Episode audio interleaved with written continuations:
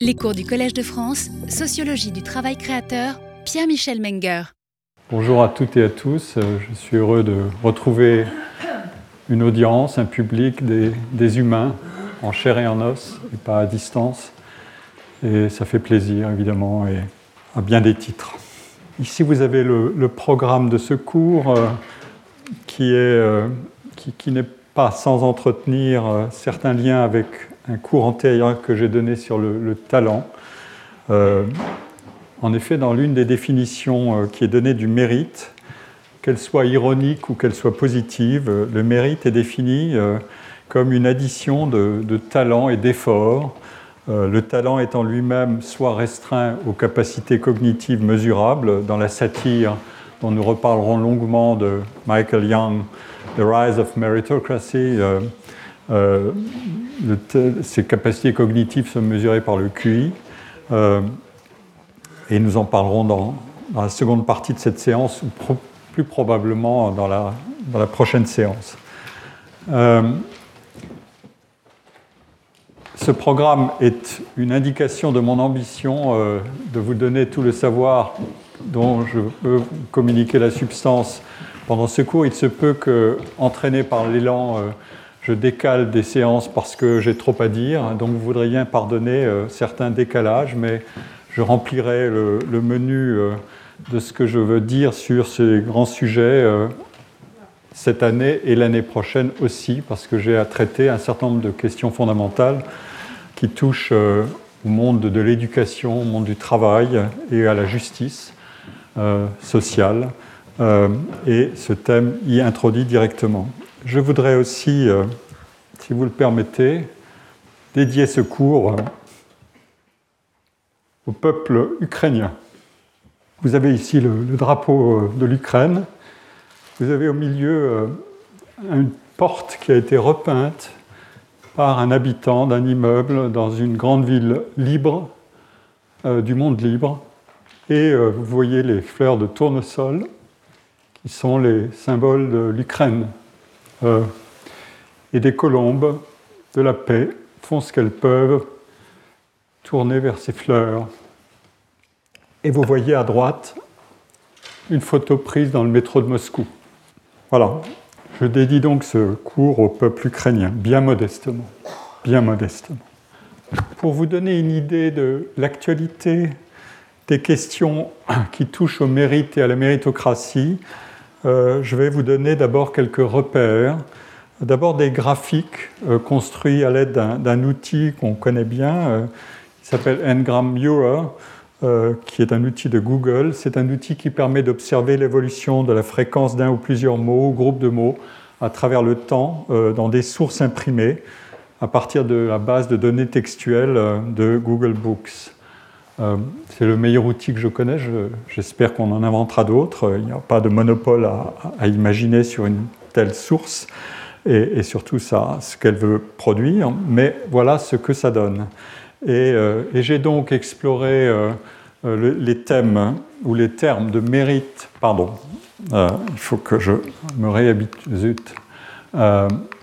Les, les, termes de mérite en anglais ou en anglais britannique et en anglais américain, euh, l'anglais étant la réunion des deux, mais euh, il, y a des, nuances. Euh, en tout cas, dans la, le comportement des courbes, mais quand on les agrège, on voit bien la tendance globale de ce qu'on voit. J'ai choisi comme repère 1500 à 2000. et pardon 2009 parce que la base ne va que jusqu'en 2009 et et vous voyez comment euh, le terme de mérite, il faut, retenir ça, le terme de mérite, il connaît un pic extraordinaire euh, autour des années 1750-1800. Ce sont les, les, grandes périodes euh, de l'influence de la philosophie de l'émancipation hors des sociétés d'ancien régime et des idéaux révolutionnaires en Europe et en Amérique. Et puis ensuite, il, n'a pas une, incidence ou une présence tellement forte dans les sources imprimées, elle décroît. Euh, et c'est vrai dans les, trois euh, mesures possibles de ce terme. ça, c'est l'anglais. Je, vous signale aussi qu'il y a une limitation dans cette exploration en anglais parce que la notion de mérite en anglais ou en langue anglaise, elle est double. Elle peut être mérite ou desert. Deux termes qui n'ont qu'un équivalent en français, le mérite la distinction entre les deux termes anglais merit and desert, euh, elle est l'objet de beaucoup de, débats qui ont fait les délices et qui font les délices de la philosophie politique de manière très sérieuse. Euh, je ne m'y arrête pas pour l'instant. Euh, mais évidemment, je n'ai pas pu utiliser le terme desert parce qu'il est polysémique. Il, signale aussi ce que c'est un, désert ou un dessert. Et, donc, euh, voilà, euh, ça peut embrouiller beaucoup la, recherche euh, avec cet outil. Mais je vous signale aussi qu'il y a peut-être une assez bonne raison pour utiliser le terme merit, c'est que son dérivé, dont je vais parler tout de suite, meritocracy, n'a pas d'équivalent en desertocracy. Donc, il se passe quelque chose. la notion de, ça, c'est la, situation en France. Donc euh, vous voyez euh, à peu près le même type de tendance, euh, mais qui a une, progression plus précoce dans, les sources imprimées françaises, avec exactement le même pic. C'est clair que les, années du XVIIIe siècle, et essentiellement 1740-1800, sont des années clés pour penser des notions et pour utiliser des notions de ce type dans euh, l'espace de la production imprimée française. Maintenant, euh, passons au, terme de meritocracy. Euh, j'ai dû évidemment restreindre la périodisation à, l'année 1950 pour avoir une sécurité, mais le terme lui-même a été inventé, vous le comprendrez plus loin dans le cours, il a été inventé ou utilisé ou créé, forgé on peut discuter, soit en 1954, soit en 1956, soit en 1958, mais euh, en gros, c'est à partir du milieu des années 50 que ça se passe. Donc, euh, on ne peut pas le faire démarrer avant. Et, euh, vous voyez comment le terme circule dans la langue anglaise en général, meritocracy and meritocratic. Meritocracy a connu une formidable progression dans les années 2000 euh, et surtout accéléré encore dans les années 2010. Et euh, vous comprendrez quand je vous montrerai quelques exemples de sources de, publications récentes. Euh, j'ai distingué la langue anglaise en général de la langue anglaise américaine parce que vous voyez que la, progression est encore beaucoup plus forte aux États-Unis à partir des années essentiellement 2010. Euh, notamment dû à tous les débats qu'ont suscité un certain nombre de, travaux, euh, de, recherches clés et aussi de problèmes euh, économiques et sociaux, d'inégalités qu'il a fallu mettre dans le débat public. Et le terme en français connaît avec les, inflexions dont on peut débattre, mais il connaît une, montée un peu préalable à celui des États-Unis, euh, autour des années 2005. Euh, il connaît son pic euh, et ensuite il n'a pas le, même type de, retentissement croissant comme aux États-Unis. Pourra en débattre assez longuement et on verra pourquoi peut-être au cours de, ces séances.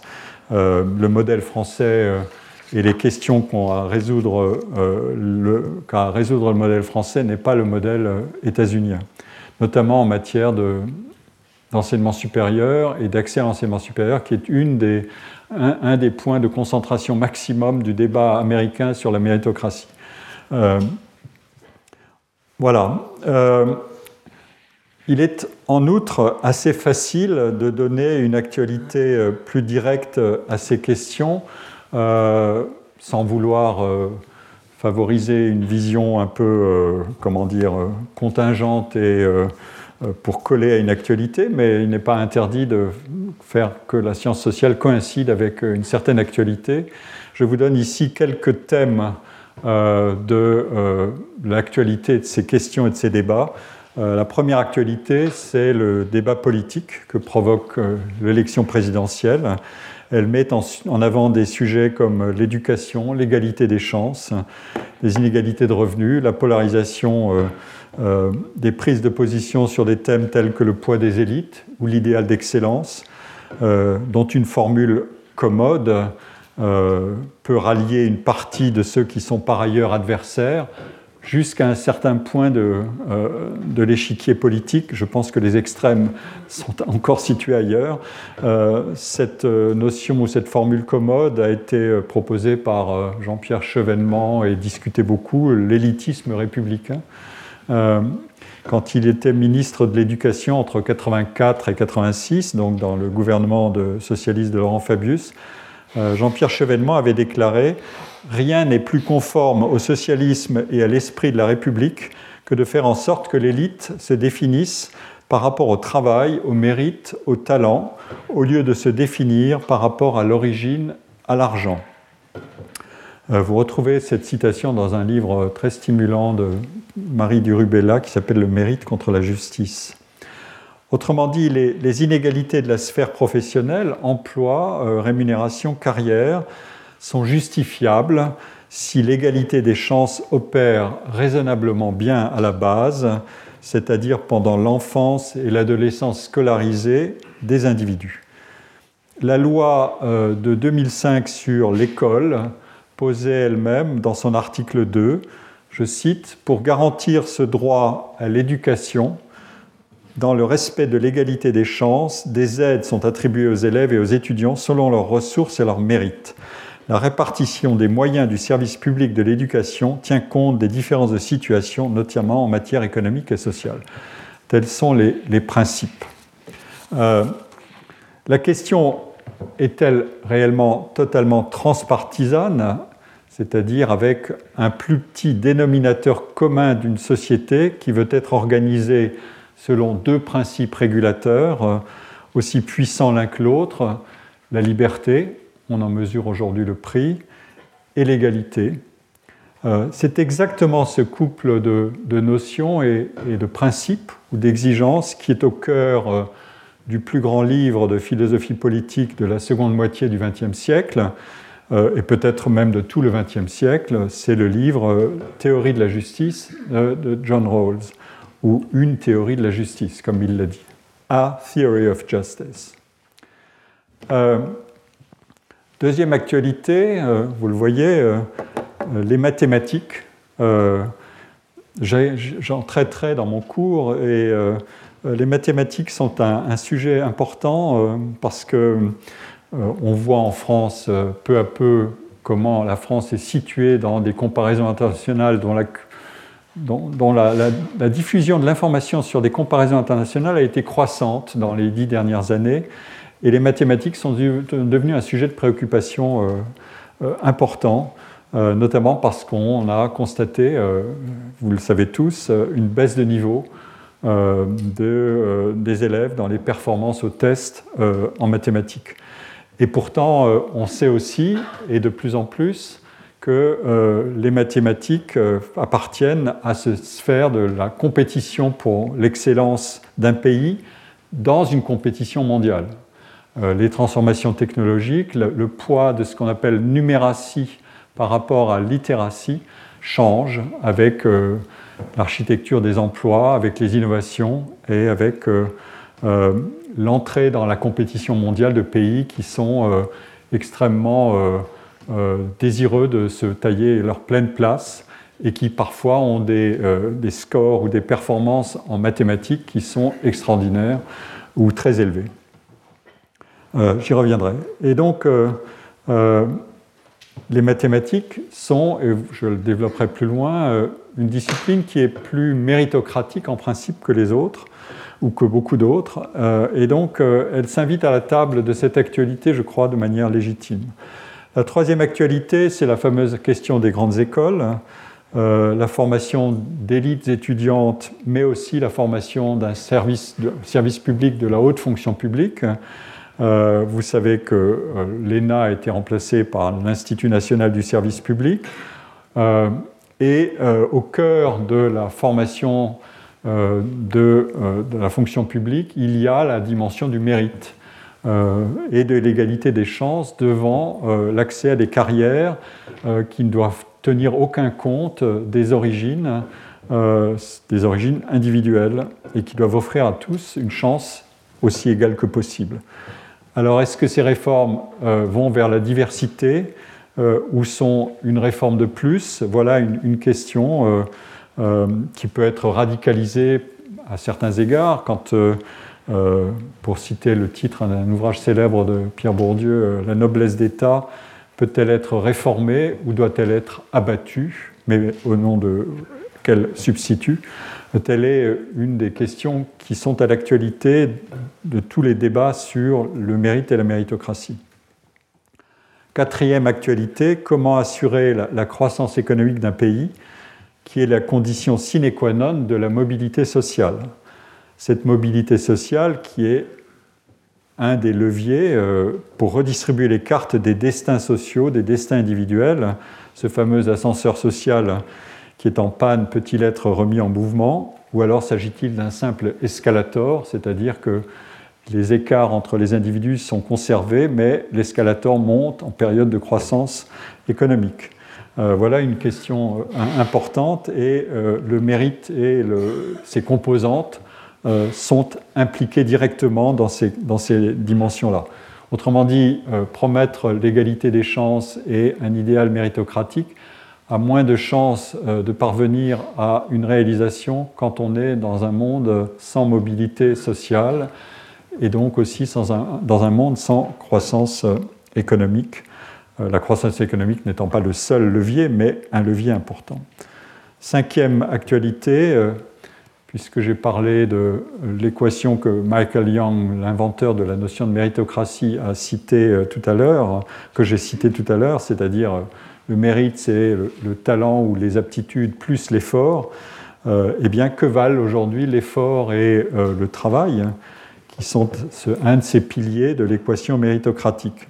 Est-ce qu'ils sont des instruments d'émancipation euh, ou alors de subordination aliénante et sous quelles conditions euh, l'un ou l'autre. Euh, Pour vous donner un autre aperçu de, l'actualité de la question de la méritocratie, je cite ici, j'ai fait une petite exploration bibliographique qui est loin d'être exhaustive, mais qui vaut ce qu'elle vaut. J'ai pris un certain nombre d'ouvrages dans la langue euh, anglaise ou anglo-américaine, à gauche et en haut à droite, et en, caractère rouge dans la littérature française, euh, qui traitent du sujet du mérite et de la méritocratie. Euh, pour vous donner juste une idée de la coïncidence entre les courbes que vous avez vues tout à l'heure et et, cette euh, revue bibliographique rapide, euh, ici commence la production de 2012 à 2021.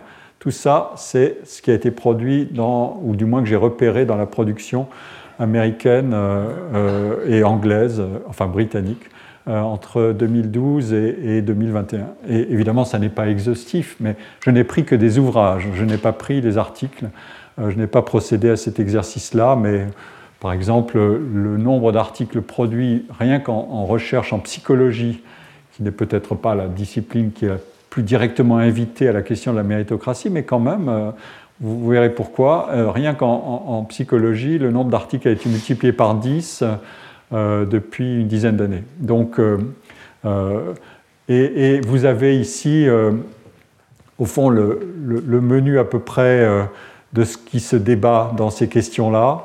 Euh, la Chine apparaît en premier, je les ai ordonnés par euh, date de publication décroissante. Donc euh, la Chine est un pays qui a une très longue tradition méritocratique et aujourd'hui vous entendez les, termes de travail et de, talent en Chine peut-être plus qu'ailleurs, mais de manière extrêmement positive et valorisée. je ne vous citerai pas le nombre de programmes de rapatriement des, euh, des élites scientifiques et techniques et des ingénieurs qui ont été formés à l'étranger, beaucoup aux États-Unis et que les Chinois veulent faire revenir euh, et font revenir. Ils appellent ça programme des 100 talents, puis des 1000 talents, puis des 10 000 talents. Euh, et, la Chine est une, une grande en quelque sorte une grande patrie de la méritocratie. C'est une patrie millénaire quand elle a dû former ses élites pour gouverner le pays et comment, les recruter par des examens et par une forme de rationalité de la bureaucratie dont on peut discuter, y compris aujourd'hui évidemment, puisque derrière la méritocratie formelle, il y a toujours les menaces de la corruption ou de euh, la reproduction des élites entre elles, ce qui a amené d'ailleurs le président actuel chinois à, couper un certain nombre de robinets pour dire euh, attention, une élite est en train de, sociale est en train de se former qui va constituer une caste qui va se reproduire. Euh, et donc, officiellement, il, veut tourner quelques robinets et officieusement, je crois que c'est plus compliqué que ça, comme toujours dans, ces affaires-là.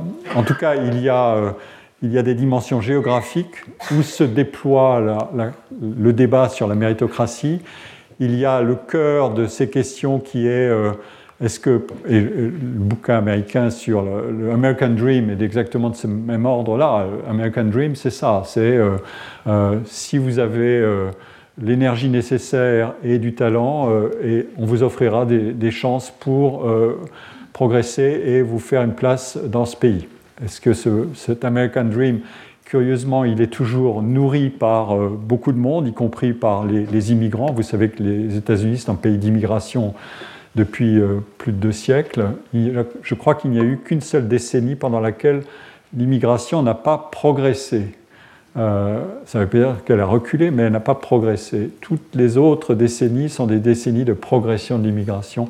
Peut-être simplement euh, l'ère récente du précédent président a, mis un, euh, un, peu de, un frein à cette, à, cette tendance historique. Mais euh, si vous regardez par exemple le nom de, des savants américains qui produisent des articles, j'y reviendrai plus tard. je vous montrerai une photo extraordinaire des vainqueurs des Olympiades de mathématiques américains qui sont tous asiatiques ce qui est quand même étonnant.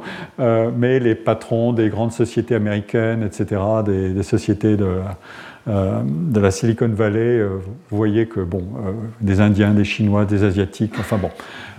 Il y, a évidemment d'autres cœurs de, de, la discussion qui sont, bon, avec des essais très connus comme celui de Daniel Markovitz ou bien J'espère avoir cité celui de Michael Sandel, mais j'y reviendrai. Euh, il y a la question de euh, est-ce que le, système éducatif fait son, fait son travail? euh, Et c'est un des grands sujets aux États-Unis et en Grande-Bretagne. Et vous verrez quand je traiterai de l'histoire de la notion de méritocratie, à quel point en Grande-Bretagne, c'était un sujet euh, qui touchait l'école secondaire de manière tout à fait inhabituelle dans, les termes que nous connaissons nous. Et évidemment, des travaux ont, porté aussi sur, euh, à partir de, la question de la méritocratie, des prises de position contre, en disant c'est, un leurre, c'est une idéologie, c'est un mensonge, against meritocracy ou the myth of meritocracy, euh, il n'y a pas moyen de s'élever. des questions aussi de mais qu'est-ce qu'il faut pour réussir? Est-ce qu'il n'y a pas une composante aléatoire de chance euh, qui, en fait, quelque sorte, complète euh, l'équation que cite euh, Michael Young Et c'est l'objet d'un essai fameux de Robert Frank, etc. Et puis, on, entre dans le monde des graduate admissions, c'est-à-dire comment les universités américaines sélectionnent leurs étudiants et qu'est-ce qu'il en est au juste, qu'est-ce que ça veut dire, comment ça fonctionne. Et euh, le terme de tyranny of meritocracy a été, euh, a été assez vite, euh, mais il, fait, il, il, répète en quelque sorte des, des, des, schèmes qui, ont, qui, sont littéralement contenus dans l'ouvrage Princeps, c'est-à-dire celui de 1958 de Michael Young, qui est une sorte d'anticipation assez incroyable de beaucoup de débats aujourd'hui. Et il faut le redécouvrir. Il n'a pas été très connu tout de suite, j'y reviendrai plus tard, mais il a été ensuite massivement cité euh, depuis euh, une vingtaine d'années, etc. Euh, bon, on, voit même des, ouvrages sur la, tyrannie de la méritocratie dans les jeux vidéo ou dans la musique. Bon, donc ça se diffuse. Et puis en France, on a donc l'ouvrage fondateur, c'était celui-là de Michael Young. Et puis l'ouvrage que je cite juste au-dessus, c'est un ouvrage qui a, qui a fait l'objet d'une non seulement de polémiques, mais de controverses scientifiques méritées. Euh, c'est un ouvrage de Richard Herrnstein, euh, qui portait sur le QI et la méritocratie. sa thèse était radicale, elle disait l'intelligence est héréditaire, ce qui est un débat qui a une centaine d'années depuis Galton. Et Einstein a, y a été plein pot. et il fait partie des deux auteurs qui ont ensuite écrit un fameux livre sur la belle curve, euh, la courbe euh, qui décrit l'intelligence et l'hérédité de l'intelligence euh, et qui pose, enfin qui, prône des thèses très radicales qui ont été évidemment détruites en, vol et, et, mises, à, à, mal. Par exemple, Stephen G. Gould, dans La, la malmesure de l'homme, prend pour cible essentielle ce, livre, mais il y a beaucoup de travaux de ce type. donc vous voyez qu'à 15 ans de distance, on voit que une idée de, qui était l'objet de la satire littéralement de, Young, est prise au sérieux de manière tout à fait tranquille et positive en disant bah oui, c'est comme ça. Et puis juste après, euh, enfin pas juste après, mais en 99, un, historien regarde mais qu'est-ce que c'est que les tests qui servent à mesurer tout ça? Et, euh, et qu'est-ce qu'il en est de cette histoire secrète de l'American Meritocracy etc. Bon, je ne vais pas tout commenter, sinon euh, on y passerait toute la séance, mais, mais c'est une, une, manière de vous, de vous plonger euh, dans, le, dans la matière. Évidemment, je, reviendrai sur un certain nombre de ces sources euh, au fur et à mesure que le cours se déroulera. Euh, alors, la question que pose mon cours, mérite et méritocratie, motiver l'égalité ou l'inégalité, elle peut recevoir une réponse assez simple, mais à condition qu'on sache définir le mérite. et la question peut être réécrite ainsi fournir une motivation à l'inégalité des résultats, position professionnelle, niveau d'études atteint, réalisation de soi dans un plan de vie désiré ou désirable.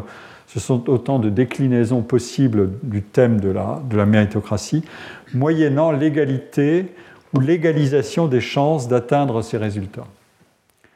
Euh, mais au cœur de cette, cette redéfinition, euh, on n'a pas encore une idée très précise de ce qu'est le mérite et de ce qu'est la méritocratie. Et il est paradoxal, mais je vous le montrerai après la première partie, que est paradoxal de constater que la notion de méritocratie, qui est dérivée de celle de mérite, peut recevoir en réalité une définition beaucoup plus simple que celle de mérite. Et donc, on va s'attaquer à un exercice euh, d'analyse sémantique et, euh, et conceptuelle pour savoir ce que c'est que le mérite. Alors, pour fixer quelques repères, euh, euh, je, vous propose euh, d'explorer, par exemple, le dictionnaire. Ici, je prends le dictionnaire du Trésor de la langue française, qui distingue plusieurs dimensions. la dimension morale du mérite, c'est une valeur morale procédant de l'effort de quelqu'un qui surmonte des difficultés, je cite, hein, par sens du devoir et par aspiration au bien. Euh, donc la notion est chargée ici. Euh, elle a même une dimension théologique. Euh, je cite encore le dictionnaire, propriété intrinsèque de l'acte humain bon en tant qu'il a rapport à autrui, à la communauté humaine et à Dieu, et qui est susceptible d'appeler sur l'homme la miséricorde divine. Cette théologie peut être transposée dans une morale, hein, et euh, une morale par exemple de euh, l'acte bon. Euh, on peut penser que la solidarité aujourd'hui avec des peuples qui sont l'objet de massacres est une valeur morale, sinon théologique, majeure. Mais il y a aussi une dimension évaluative. quand on transpose la notion à un individu, à une entité, c'est-à-dire un acte, un événement, un pays, un lieu, le mérite devient le caractère de celui ou de celle ou de ce qui est digne d'une appréciation avantageuse pour ses qualités, qu'elles soient morales ou intellectuelles ou euh, de caractère, si vous voulez. Euh, et de manière plus neutre, donc sans faire appel à une dimension évaluative ou morale, on obtient une définition de type rétributive, c'est la rétribution matérielle ou symbolique d'une qualité, d'un comportement, d'une action ou d'une performance. Euh, en ajoutant l'opposé du mérite, on dit en français le démérite, euh, qui a l'air euh, assez soft, on pourrait penser à plus grave que ça, mais je vais y revenir, on obtient la gamme des évaluations positives et négatives qui peuvent se matérialiser en une récompense ou une rétribution positive, une récompense, une gratification, une estime, de l'estime, un honneur, une médaille, il existe un ordre du mérite, euh, ou en rétribution négative, euh, un châtiment, quelqu'un mérite un châtiment, euh, un déshonneur, une réprobation morale, des sanctions pour un comportement indigne, immoral, malfaisant ou délictueux. Eh bien, je vous suggère d'appliquer cette gamme euh, d'évaluation euh, à l'actualité euh, la plus tragique que nous vivons en qualifiant le comportement du président russe et celui du président et du peuple ukrainien. Yves Michaud, qui est l'auteur d'un livre intitulé Qu'est-ce que le mérite? publié je crois en 2009, insiste beaucoup sur les différences entre les dimensions morales, évaluatives et rétributives, et sur la force variable de leur association selon les contextes. Ces dimensions ne s'excluent pas l'une l'autre, elles peuvent s'associer, mais de manière variable selon les contextes. Si nous disons d'un travailleur qu'il ou elle mérite son, un salaire, nous revenons à, l'origine étymologique du mot mérite. C'est le terme euh, latin de mereo. Euh, l'un des sens que donne le Gaffio, que j'ai été consulté dans ma bibliothèque, le dictionnaire latin-français, euh, c'est euh, l'un des sens, c'est le sens de rémunération, de paiement, de gain, et en particulier à l'époque la solde militaire du soldat. L'autre sens est plus neutre. il s'agit de gagner, de mériter des récompenses, des louanges, ou au contraire de la réprobation et de la haine. C'est écrit dans l'étymologie même euh, latine du terme. Faire son travail et en tirer un salaire n'appelle pas une évaluation positive ou négative du mérite, qui distinguerait une qualité particulière de l'individu euh, qui travaille. C'est un contrat. Euh, j'ai un, contrat de travail, eh bien, j'ai un salaire. Il faut donc ajouter une ou plusieurs caractéristiques à la situation de travail rémunéré pour ajouter une dimension évaluative ou morale. Par exemple, ce, travail, ce travailleur a dû réaliser sa tâche dans des conditions inhabituellement difficiles. Il mérite vraiment son salaire ou alors il mérite une prime. Ou alors ce travail a fait beaucoup d'efforts pour, pour acquérir la compétence nécessaire à l'exercice d'un nouveau métier. Il surmonte la difficulté, euh, comme la première définition plutôt morale le dit, mais il n'y a que dans un contexte particulier de qualification morale ou éthique, comme celui qu'invoque Max Weber dans son fameux essai sur l'éthique protestante et le capitalisme, que cet effort va mériter une louange euh, morale. Weber souligne dans ce, fameux essai euh, l'association entre les efforts de réussite et la moralité. Il affirme que c'est un devoir moral de fournir un effort euh, et des efforts pour, entreprendre de réussir. En d'autres termes, la réussite de sa vie est étroitement liée à des idées de devoir et d'obligation et fait partie d'un devoir moral plus large. C'est ce qu'il décèle dans l'éthique protestante qui, euh, selon lui, a été l'un des socles de l'expansion ou de l'essor du capitalisme. Mais si nous quittons le contexte de la religion et que nous décomposons par exemple la réussite individuelle en plusieurs facteurs, comme le font des psychologues euh, dans des essais fameux euh, comme Faeser en 1999, le succès sans effort euh, n'est pas perçu comme mérité et suscite des sentiments d'injustice. Maintenant, faisons varier les contextes d'attribution ou d'imputation évaluative du mérite je vais vous donner toute une liste d'exemples. Euh,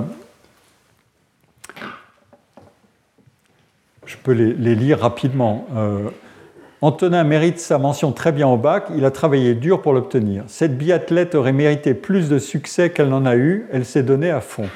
Juliette Sauvet, ce sont des noms imaginaires, euh, mérite le poste, elle, est la, pardon, elle est la candidate la plus qualifiée.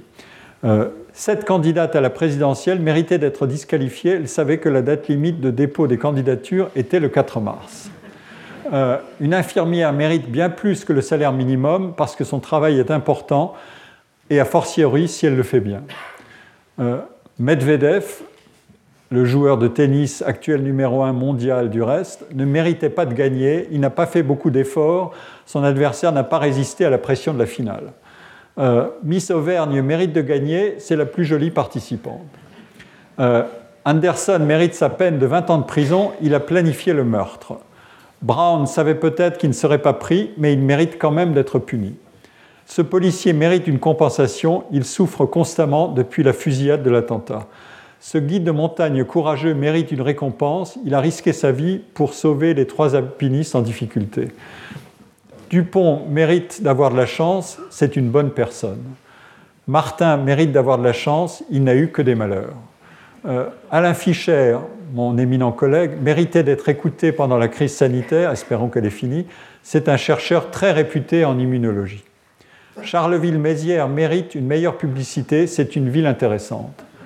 Notre-Dame de Paris mérite de retrouver sa splendeur architecturale et symbolique, même si le prix en est très élevé.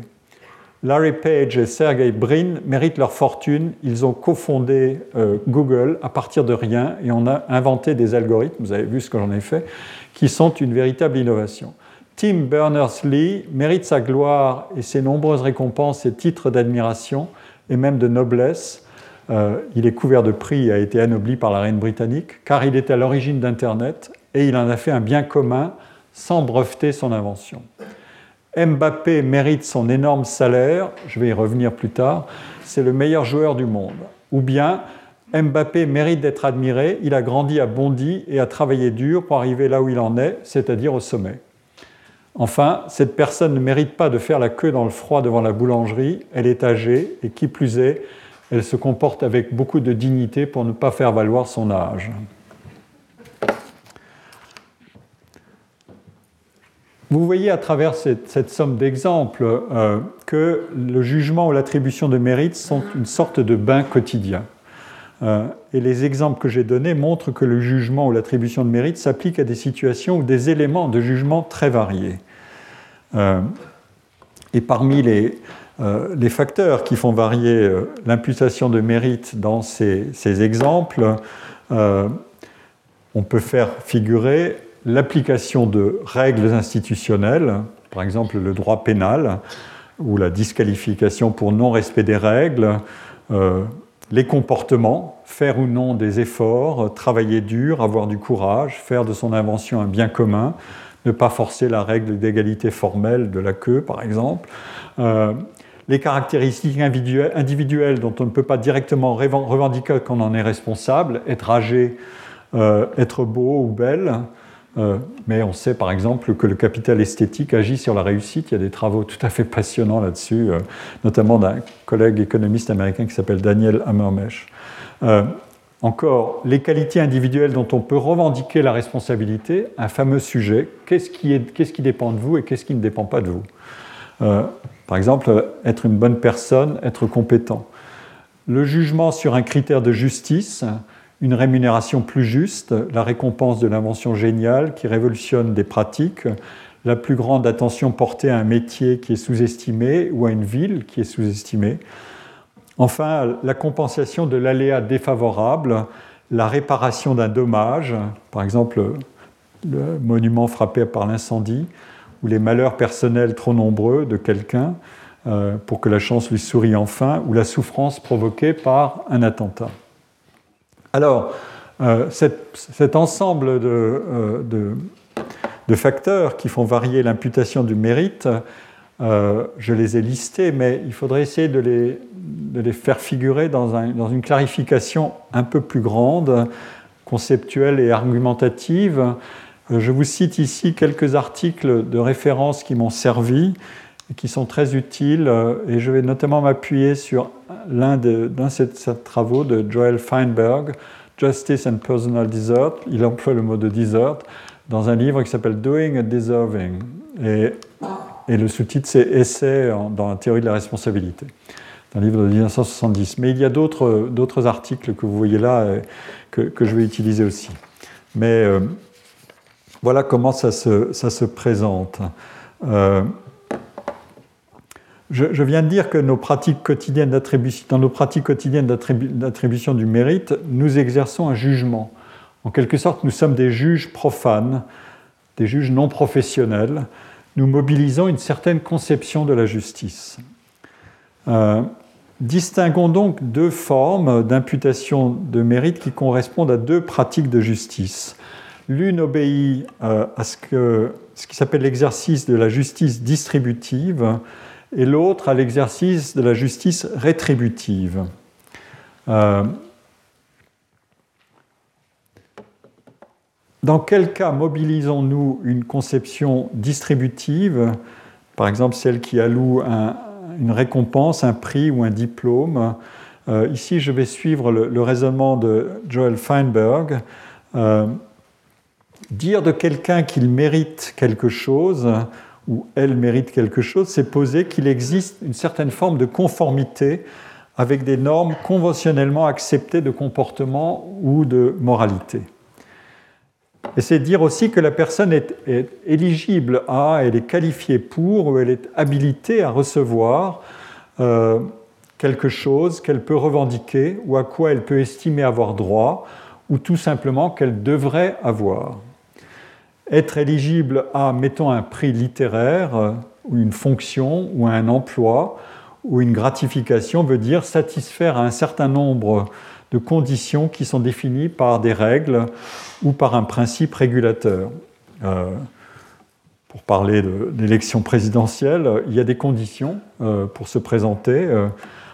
un candidat, une candidate doit avoir la nationalité française, avoir 18 ans révolus, être électeur, ne pas être privé de ses droits d'éligibilité par une décision de justice, ne pas être placé sous tutelle ou curatelle, avoir satisfait aux obligations imposées par le Code du service national, euh, faire preuve de dignité morale sans que cette notion soit précisément définie. Intéressant. Euh, et puis il y a des formalités, euh, recueillir le parrainage de moins 500 élus à temps et remplir une déclaration de patrimoine. Donc l'éligibilité, au sens général ou précis ici, euh, c'est satisfaire un certain nombre de conditions préliminaires nécessaires, nécessaires et certainement importantes. Être qualifié pour une récompense, euh, une allocation de mérite, dépend aussi d'une règle. Il s'agit de remplir une condition suffisante, comme obtenir la majorité des voix, euh, la majorité absolue des voix lors de l'élection présidentielle ou franchir le premier euh, euh, la ligne d'arrivée dans une course. Euh, et la victoire procure à celui ou celle qui est ainsi qualifié le droit d'obtenir ce à quoi il ou elle aspirait, c'est-à-dire le prix de la victoire. Et est-ce que nous nous rapprochons du mérite? Il pourrait y avoir des, des milliers de candidats à l'élection présidentielle, mais combien mériterait-il de l'être? Inversement, on entendra dire plus ou moins abondamment que le vainqueur ou celle qui, ou la victorieuse ne méritait certainement pas de l'être. Mériter de devenir président ou présidente par la voie d'une compétition électorale, c'est donc encore mériter de devenir, euh, c'est encore ajouter autre chose, des qualités requises pour obtenir ce qui est jugé mérité. Par exemple, être intelligent, honnête, euh, impartial, exemplaire, compétent, avoir un programme qui est bon pour le pays et euh, l'habileté euh, de savoir comment le mettre en œuvre. Ces qualités pour mériter la fonction par l'élection compétitive ne font pas l'objet de règles, celles-là. elles ne sont pas nécessaires ou suffisantes. ce sont les conditions qui étaient nécessaires et suffisantes ont déjà servi à définir qui était éligible et qui était qualifié pour euh, la compétition. Ces qualités dont je viens de parler sont l'objet d'un jugement individuel, celui de l'électeur votant, et l'objet de multiples discussions et échanges interpersonnels et d'arbitrage entre de multiples jugements émis de toutes parts, puis d'évaluation euh, au moment de voter. Pour affirmer que X mérite Y, il faut donc avoir des raisons à donner pour énoncer en fonction de quelle qualité ou de quelles actions accomplies la personne mérite quelque chose. Difficile de dire par exemple que Dupont mérite notre gratitude si Dupont n'a rien fait de particulier. on pourrait en faire un thème de roman, l'homme sans qualité, etc. dire que Dupont a mérité ma gratitude veut dire que je dois me préparer à répondre à la question mais pourquoi au juste? Autre question ou autre condition, il faut s'assurer que l'individu à qui est attribué le mérite soit bien l'auteur de l'action ou de la performance ou le détenteur des qualités en question et lui et personne d'autre.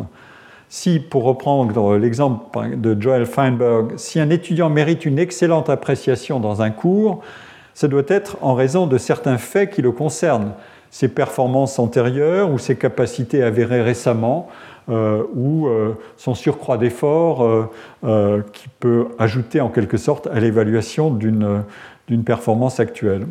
Si un professeur lui donne une bonne note, en revanche, simplement pour calmer l'angoisse de ses parents inquiets, il est inconcevable d'attribuer du mérite à l'étudiant pour cette bonne note. Mais on pourrait d'ailleurs discuter le point de savoir si l'enseignant qui a agi ainsi est lui-même méritant ou pas. Après tout, il peut chercher à soigner ses relations avec euh, les parents de ses élèves. Euh, et il avait peut-être du mérite à euh, dévier du cours normal de l'évaluation. Allons un peu plus loin en distinguant, les bases du jugement et les différents objets de l'imputation du mérite. Mériter une bonne note en cours de mathématiques n'est pas la même chose que mériter une indemnisation de son chômage. Alors ici, je vais vous proposer euh, euh, cinq classes de, cas que j'emprunte à, Feinberg et que j'ai modifié en fonction de mes besoins. il y a le cas numéro un, c'est celui de le mérite dans des compétitions qui décernent des prix pour la victoire. Euh, on peut entendre le terme compétition euh, au, sens plus ou moins large. Le cas numéro 2, c'est le mérite dans les opérations pour noter et évaluer. Le mérite numéro 3, le mérite exprimé dans des récompenses et, euh, ou dans des sanctions et châtiments. donc il est binaire. le cas numéro 4, c'est le jugement de mérite qui est contenu dans un éloge ou un blâme ou un reproche mais qui n'est pas assorti de, sanctions euh, réglementaires. Et le cas numéro 5, c'est euh, le mérite dans la justification de, la réparation, de la compensation et de l'attribution de responsabilité, ce qui est un, point essentiel. On pourrait aussi citer d'autres cas, euh, les honneurs ou les, gains économiques par exemple, mais ce sont en réalité des combinaisons de ces cas de base. Euh, les cas numéro 1 et 2, ce sont ceux qui appellent, euh, qui n'appellent pas pardon, une appréciation positive ou négative, mais simplement des cas où X mérite Y ou alors il ne mérite pas Y. Point. Euh, ce sont des cas de ce qu'on appelle une justice distributive. les cas numéro 3, 4 et 5 sont au contraire des cas qui polarisent le jugement. X mérite le bien que procure Y, euh, ou mérite la sanction négative qui lui est infligée par Y. Euh, ce sont donc des cas où s'exerce euh, ce qu'on appelle justice rétributive, un jugement en bien en mal qui produit une récompense ou un châtiment. le jugement, j'ai rappelé ici la, fameuse théorie aristotélicienne de la justice en bas de, la, diapositive vous voyez que euh, Aristote distinguait déjà la justice rétributive dans les récompenses et sanctions, la justice distributive dans la répartition des biens ou des tâches, qui est elle-même complexe, plus complexe que les autres, qui peut s'exprimer en justice de proportionnalité, obtenir euh, Y en proportion de telle ou telle qualité ou action, ou par inégalité de rapport, par exemple quand il s'agit de répartir un bien, euh, part de X sur part de Y égale mérite de X sur mérite de Y. Euh, j'imagine qu'on voit ça, par exemple, des évaluations et des attributions de primes ou euh, dans, le monde du travail, euh, combien je donne à X et combien je donne à Y si je dois leur donner une prime ou un bonus, ou un, peu plus, enfin, autre chose que leur salaire de base, eh bien, je vais regarder, je vais exercer un jugement de mérite comparatif. mais cette justice distributive peut être aussi une justice égalitaire. Euh, si je dis, eh ben non, je vais donner à tout le monde la même chose, euh, euh, non seulement son salaire, mais le bonus, il sera, égal, il sera égal pour tous, parce que c'est une communauté, etc. Et puis il y a, euh, dans la théorie d'Aristote, mais je ne m'en servirai pas ici directement, il y a la justice commutative, qui est la justice dans les échanges et les contrats. Il faut respecter des règles du jeu précis, euh, précises. C'est fixé par un cadre, par exemple l'échange marchand euh, et le droit des contrats. Prenons le cas numéro, numéro 1, le mérite dans des compétitions. Pensons, euh, c'est facile, aux, courses, aux jeux, aux tournois, aux concours de toutes sortes. Euh, les, talent shows actuels euh, en, télévision raffolent de ce format de concours, de Voice, Masterchef, etc. on en a de toutes sortes. c'est une sorte d'école de base du jugement de mérite et de l'éloge de la méritocratie. On y décerne des médailles, des distinctions, des titres et des sommes d'argent. Euh, dans tous les cas, ce sont des expressions tangibles d'admiration, euh, de reconnaissance du talent, de moyens d'honorer un vainqueur. Le propre de ces compétitions est qu'il y a un ou une vainqueur, mais euh, on peut faire, même si on peut faire monter sur le podium plusieurs personnes, mais le vainqueur takes all, il rafle tout. Euh, ou l'essentiel ou la totalité de l'admiration. Euh, s'il n'y a pas de vainqueur, avait pas de vainqueur, il n'y aura aucun mérite à gagner. Voilà l'essence de ce cas. Euh, la, rémunération des innovateurs entrepreneurs aujourd'hui peut s'inscrire peut-être dans ce cadre si elle repose sur une compétition, une course à la priorité pour innover, puis pour développer un marché et se maintenir en tête malgré l'arrivée de, nouveaux concurrents. Et le grand sport de l'innovation euh, à l'ère digitale actuelle, vous le savez, euh, c'est de rafler toute la mise si on est le premier et si on parvient à scale up, c'est-à-dire à, se développer en changeant d'échelle. Euh, c'est l'objet du fameux livre The Winner Takes All Society de Frank et, et Philippe Cook. Et donc là, c'est l'importance du gain personnel qui devient problématique et qui peut totalement distordre euh, le critère de proportionnalité et de la justice distributive. Euh, les rémunérations gigantesques des dirigeants euh, sont-elles justifiables alors que l'entreprise est une communauté quand les écarts de rémunération ne sont plus de 1 à 20 ou de 1 à 40, mais de 1 à 300 ou 400 dans le cas des tournois ou des concours ou de compétitions euh, à proprement parler, personne ne peut être un, gagnant partiel. Euh, soit on mérite le prix, soit on ne le mérite pas.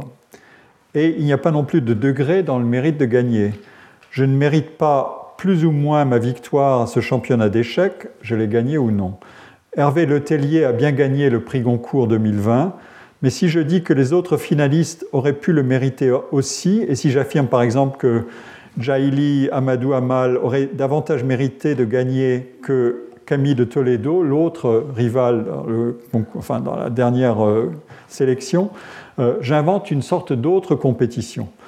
Dans la compétition pour le prix Goncourt gagné par le Tellier, euh, je ne peux pas dire que l'un ou l'autre de ces deux autres finalistes méritait plus la victoire parce qu'aucun des deux n'a gagné. Remarquons comment peut fonctionner ici la distinction entre faire plus, euh, que j'ai faite plus haut, entre le fondement du mérite et les conditions de qualification. Le fondement du mérite qui est attribué et reconnu à quelqu'un dans cette situation de compétition, c'est toujours la possession ou la manifestation éminente d'une compétence ou d'un talent qui est mis en évidence par le principe même de la compétition. La condition de qualification spécifie, elle, la règle pour obtenir la victoire. Mais il arrive qu'on veuille brouiller la distinction euh, pour produire un, contrefactuel. Euh, quand on demande qui a mérité la victoire selon le principe de la règle, la réponse est simple, celle qui a sauté le plus haut au saut à la perche. Mais je peux aussi demander, mais qui méritait la victoire? Euh, Et j'introduis un contrefactuel pour discuter le mérite du vainqueur mérite selon la règle, euh, et pour dire non, il n'y a pas que ça. Je mets en balance l'évaluation des concurrents selon leur capacité respective d'un côté et la réalité des résultats de l'autre. Le vainqueur n'est pas toujours celui qui était jugé par moi ou d'autres le plus fort, et qui, dans des conditions normales, aurait gagné s'il n'avait pas eu de malchance, de blessure, de gastro-entérite la veille de la finale, etc. J'y reviendrai. Maintenant, regardons un autre type de, compétition. Il y a des compétitions dont le résultat est incontestable euh, parce que les règles de déroulement de la compétition et d'attribution de la victoire sont précises. Mais il y a des compétitions dont les critères d'évaluation du vainqueur sont beaucoup moins précises. Par exemple, les concours de beauté ou euh, les prix littéraires. Euh, j'y reviendrai plus tard dans mon cours à propos des concours de musique classique. la controverse peut faire rage pour savoir si le gagnant ou la gagnante méritait vraiment le prix et si un autre concurrent n'avait pas plus de valeur. Ne pas reconnaître le mérite du vainqueur, c'est alors s'en prendre au jury corrompu ou mal composé ou incompétent ou qui a habilement manœuvré euh, euh, en raison du comportement d'un de ses membres. Euh, enfin, regardons les, jeux de hasard, de loterie ou les jeux de casino les règles qui attribuent un lot victorieux sont précises et s'appuient sur le caractère aléatoire du résultat. Difficile alors de parler de mérite du grand gagnant de la loterie en invoquant un gain fondé sur une compétence ou un talent. Tout au plus, euh, peut-on contextualiser le gain en examinant d'autres caractéristiques pour attribuer tout de même du mérite au gagnant? Par exemple, de dire celle qui a gagné était une joueuse fidèle aux ressources modestes ou prête à tout donner de ses gains ou la, une grande partie euh, à euh, ses compatriotes qui habitent dans une région déshéritée. Voilà, donc là, on, change, de, on change de registre. Le cas numéro 2, je vais peut-être m'asseoir pour continuer parce que ma jambe me fait un peu mal, mais je continue vaillamment tout de même. Euh, le cas numéro 2 euh, concerne le mérite dans les opérations pour noter et évaluer. Nous ne sommes plus dans un, contexte concurrentiel, ou du moins s'il y a compétition, l'évaluation doit d'abord être motivée par un jugement sur le degré auquel quelqu'un possède une qualité ou une capacité qui sont exprimées dans un résultat. La base du mérite ici, c'est la possession effective et avérée de cette qualité au degré qui est nécessaire ou suffisant pour justifier l'évaluation. Attribuer une note ou un score à quelqu'un, c'est à la fois faire une évaluation, comme on dit, cardinale, c'est-à-dire euh, qu'est-ce que la personne maîtrise au juste en termes de compétences pour résoudre ce problème euh, de maths, par exemple, et puis une évaluation ordinale. Euh, l'enseignant classe les élèves en fonction de la compétence évaluée des notes attribuées selon des systèmes de notation qui d'ailleurs peuvent prendre toutes sortes de configurations et qui ont une incidence sur la production du résultat, soit des échelles de notes, soit des systèmes binaires ou ternaires, a réussi à échouer, euh, euh, a, réussi ou est passable ou n'est pas bon, etc. Remarquons que noter les individus s'apparente d'abord à un jugement de mérite qui n'a pas d'implication polarisante. Euh, un devoir mérite 8 ou 17 ou 11 en fonction de critères qui ont fondé l'attribution de cette note, mais les individus qui reçoivent ces notes peuvent, eux, aisément ressentir autrement l'exercice de cette justice distributive, disons de, proportionnalité, autrement dit à chacun, euh, selon la qualité évaluée de son travail soumis à notation. Et euh, ceux qui reçoivent ces notes peuvent le transformer en un jugement en noir et blanc. Euh, des désirs ont été satisfaits ou frustrés, des ambitions récompensées ou déçues. Et comme la notation implique autrui, la comparaison de soi avec autrui peut évidemment faire basculer la notation en un système polaire de récompense et de châtiment. Et l'affaire est encore plus délicate quand la note ou la réussite au test sert à déterminer la carrière ultérieure de l'individu. Obtenir une place dans une filière qui fixe une barre de sélection, avoir une promotion, etc. Ce contexte fait apparaître un ressort euh, de la justice distributive euh, qui est important, la rareté. La rareté comme dimension sous-jacente de l'épreuve de notation.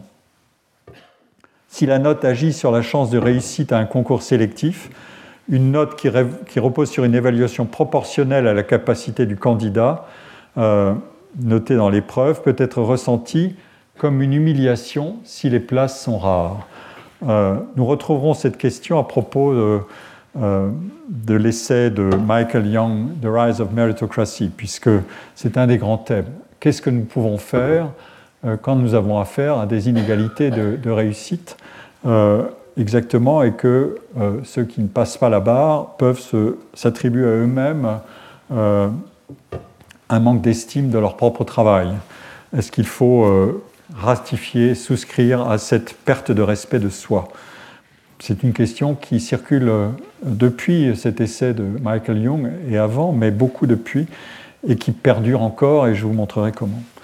Alors, les cas 3, euh, 4 et 5 sont des cas beaucoup plus binaires de justice, pour le coup rétributive. Il s'agit de situations où le mérite s'exprime de manière simple, en bien ou en mal. Point final. Euh, quand j'évoquais plus haut les prix, il n'y avait pas le contraire à l'obtention d'un prix, euh, par exemple littéraire. Soit on l'a, soit on ne l'a pas. Euh, de même, le but de la compétition dans le cas numéro un, c'est de désigner un vainqueur, ce n'est pas de pénaliser les perdants. L'évaluation par des notes vise à estimer la maîtrise d'un savoir acquis, mais pas à blesser, du moins pas dans, dans la règle qui est fixée. Ensuite, la question, comme je viens de le dire, c'est la perception.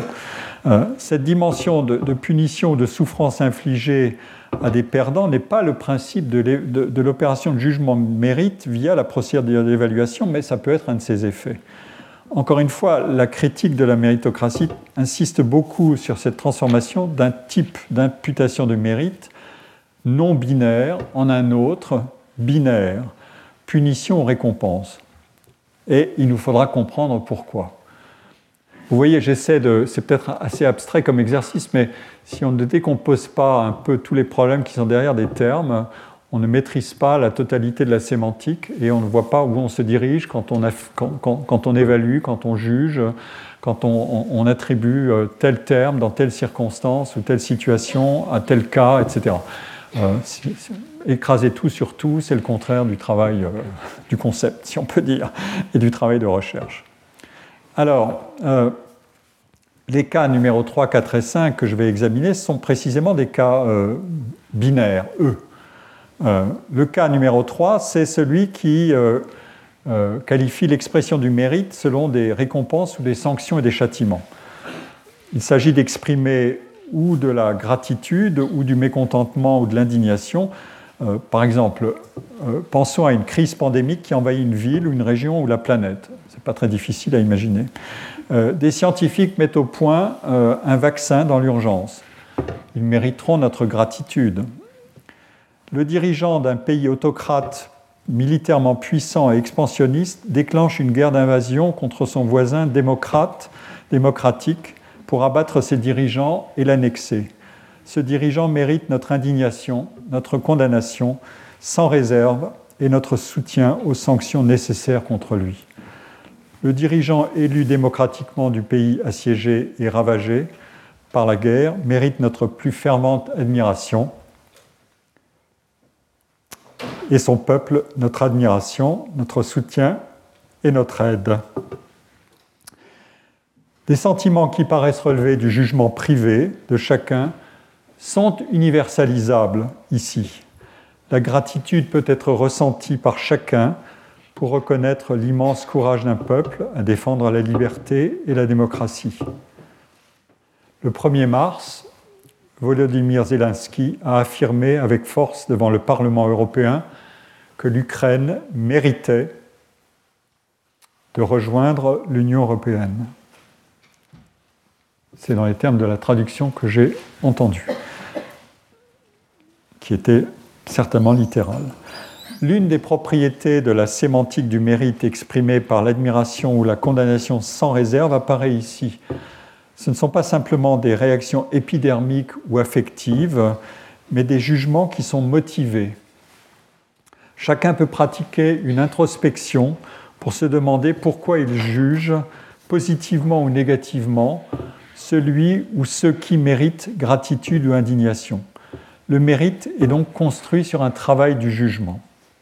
Ensuite peut, venir la dimension officielle, publique, institutionnelle de la reconnaissance ou de la punition. Elle fait intervenir un appareil de règles respectées ou violées et elle conduit à des honneurs ou des châtiments pour des crimes de guerre contre l'humanité, par exemple, ou pour insulte à la mémoire des victimes de la Shoah de celui qui ose dire qu'il veut dénazifier l'Ukraine.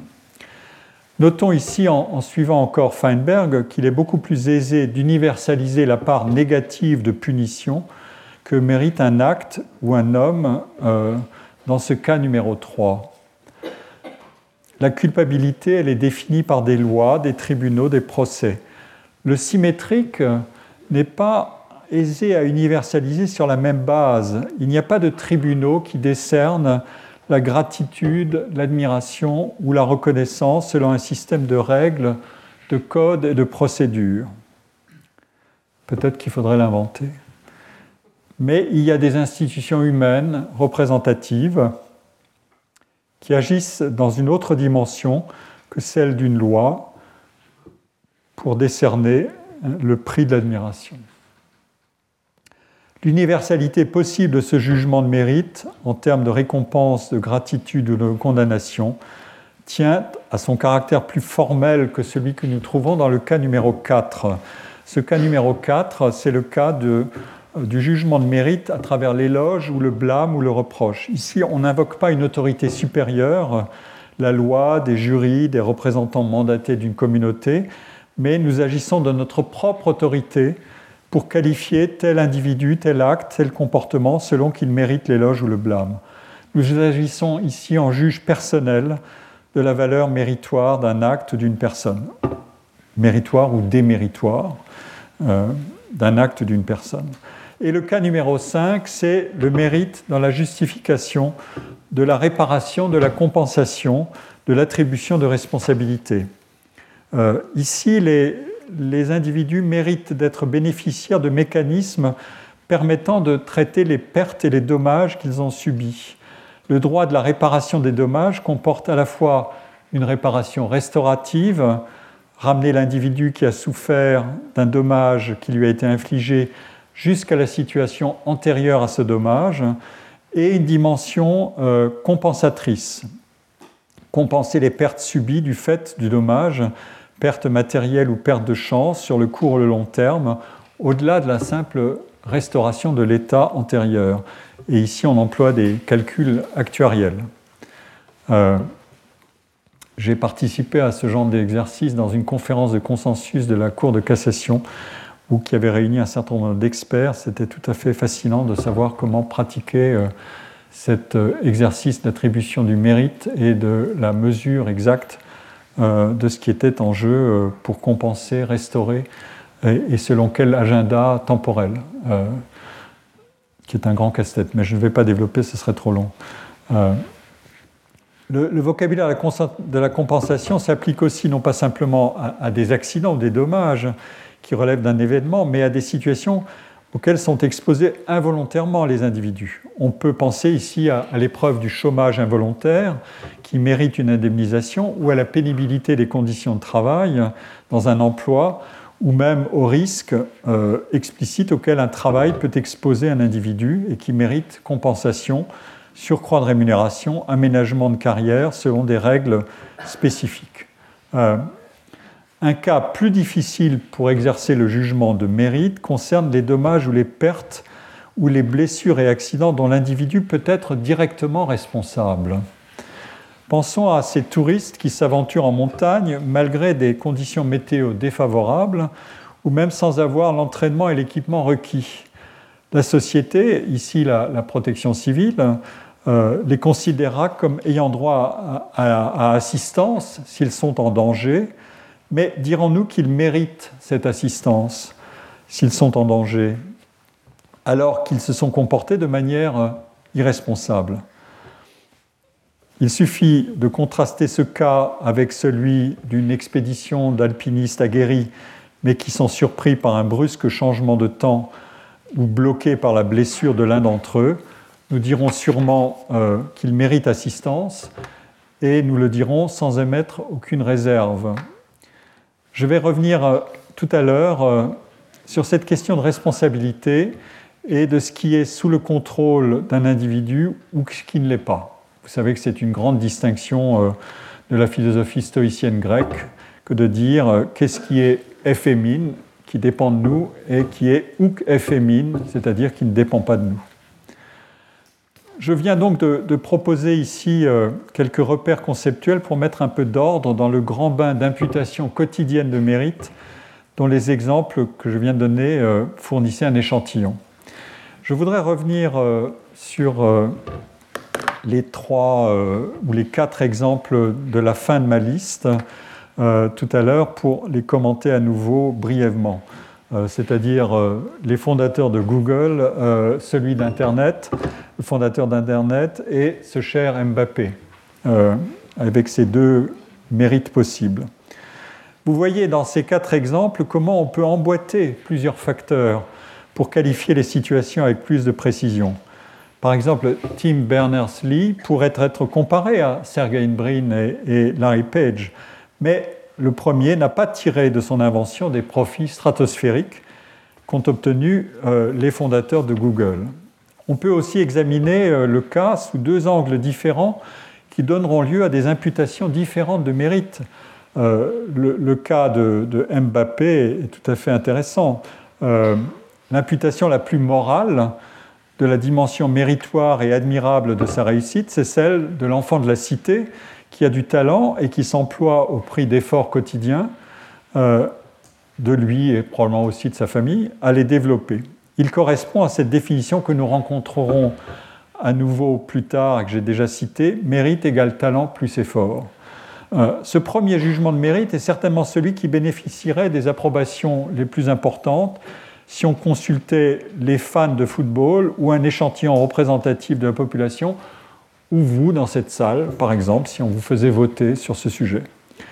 L'autre jugement porté sur le salaire de Mbappé correspond à un énoncé factuel sans dimension morale. Il correspond à une situation de marché, euh, marché mondial des talents sportifs, dans lesquels les salaires des sportifs jugés euh, les plus talentueux peuvent atteindre des sommes faramineuses, du moins si le sport est suffisamment populaire et s'il est organisé comme un vaste marché professionnel à fort investissement euh, publicitaire, capitalistique et à fort rayonnement via euh, l'offre télévisuelle ou tout ce qui circule sur la toile, des spectacles sportifs. Mais on en trouverait d'autres exemples avec le tennis, la Formule 1 ou aux États-Unis le football américain, le basketball ou le baseball. Dans un travail très original qui a été réalisé en 2009 et publié en 2011, Michel Forcé, Olivier Galland et toute une équipe de sociologues ont étudié la perception des inégalités et les sentiments de justice et ont publié leur enquête dans un livre qui s'intitule Les Français face aux inégalités et à la justice sociale. Et dans cette enquête, ils ont interrogé euh, notamment un, échantillon de la population sur le salaire dans différents métiers en posant deux questions distinctes. À votre avis, combien gagne en moyenne une personne qui exerce une des professions suivantes? Donc c'est un jugement où la, personne doit donner son estimation de la réalité des gains, euh, à savoir un ouvrier, un vendeur, euh, un instituteur, un médecin, un ministre, un PDG et une star de football. Et euh, l'autre question, c'était, à votre avis, combien devrait gagner une personne qui exerce une de ces professions? Autrement dit, combien elle mériterait de gagner? Euh, bien sûr, les estimations et les souhaits peuvent varier selon la situation que connaissent les enquêtés eux-mêmes. C'est-à-dire si je, gagne raisonnablement bien ma vie, si euh, j'ai une éducation euh, qui me permet d'avoir une information assez sophistiquée sur la hiérarchie des salaires dans la société, je ne vais pas estimer le, salaire réel des individus de la même manière que à l'inverse. Mais il y a un, résultat qui est assez simple que je vais juste vous donner maintenant. Les stars de football sont à la fois la profession dont le salaire estimé par les enquêtés est le plus élevé de toutes ces professions, 4 à 5 fois plus que le salaire estimé d'un PDG. Et euh, c'est aussi la, la, profession pour laquelle le salaire souhaité, ou mérité en quelque sorte, par le jugement de mérite de l'individu enquêté, devrait être réduit le plus fortement si les enquêtés pouvaient fixer le salaire. Euh, dans ce cas, les enquêtés, diviseraient euh, le salaire des footballeurs par 10 et rapprocheraient euh, leur salaire souhaité, ce salaire souhaité pour les footballeurs, du salaire souhaité pour les PDG. En revanche, pour les PDG, ils ne diviseraient le salaire que par deux par rapport à ce qu'ils ont estimé. Donc vous voyez comment ça se passe. Pourtant, notez aussi, c'est un sujet intéressant, que la tolérance aux inégalités dans le sport, de salaire dans le sport, est beaucoup plus grande que la tolérance aux inégalités euh, dans les entreprises. Euh, voilà une question intéressante qui est un peu un, qui est un joli casse-tête et euh, j'espère qu'on y reviendra. Évidemment, la chronique des rémunérations des stars de football est un marronnier de la presse, et, notamment de la presse sportive, une sorte de jeu subtil entre admiration et indignation à l'égard de revenus euh, possiblement stratosphériques. J'ai entendu dire euh, il y a quelques jours qu'on avait offert à notre cher euh, Kylian Mbappé, à qui je ne veux évidemment que du bien, parce que j'admire beaucoup son talent, on lui avait offert pour, pour rester au, PSG ce qu'on appelle une retention offer dans le, dans le monde américain, y compris académique. Quand on veut garder quelqu'un, fait une surenchère et on lui avait offert 200 millions d'euros pour deux ans. C'est-à-dire, comme se plaisent à le dire les journalistes, pour rendre l'information un peu plus saillante, la statistique n'est intéressante que si elle a un effet de salience, de saillance, 279 000 euros par jour. Voilà, bon, euh, un individu euh, vaut euh, plus que nous tous sur des années. Cette information atteint donc le public, mais elle ne l'émeut pas tellement, je l'ai dit, en parlant des inégalités et de leur, ressenti.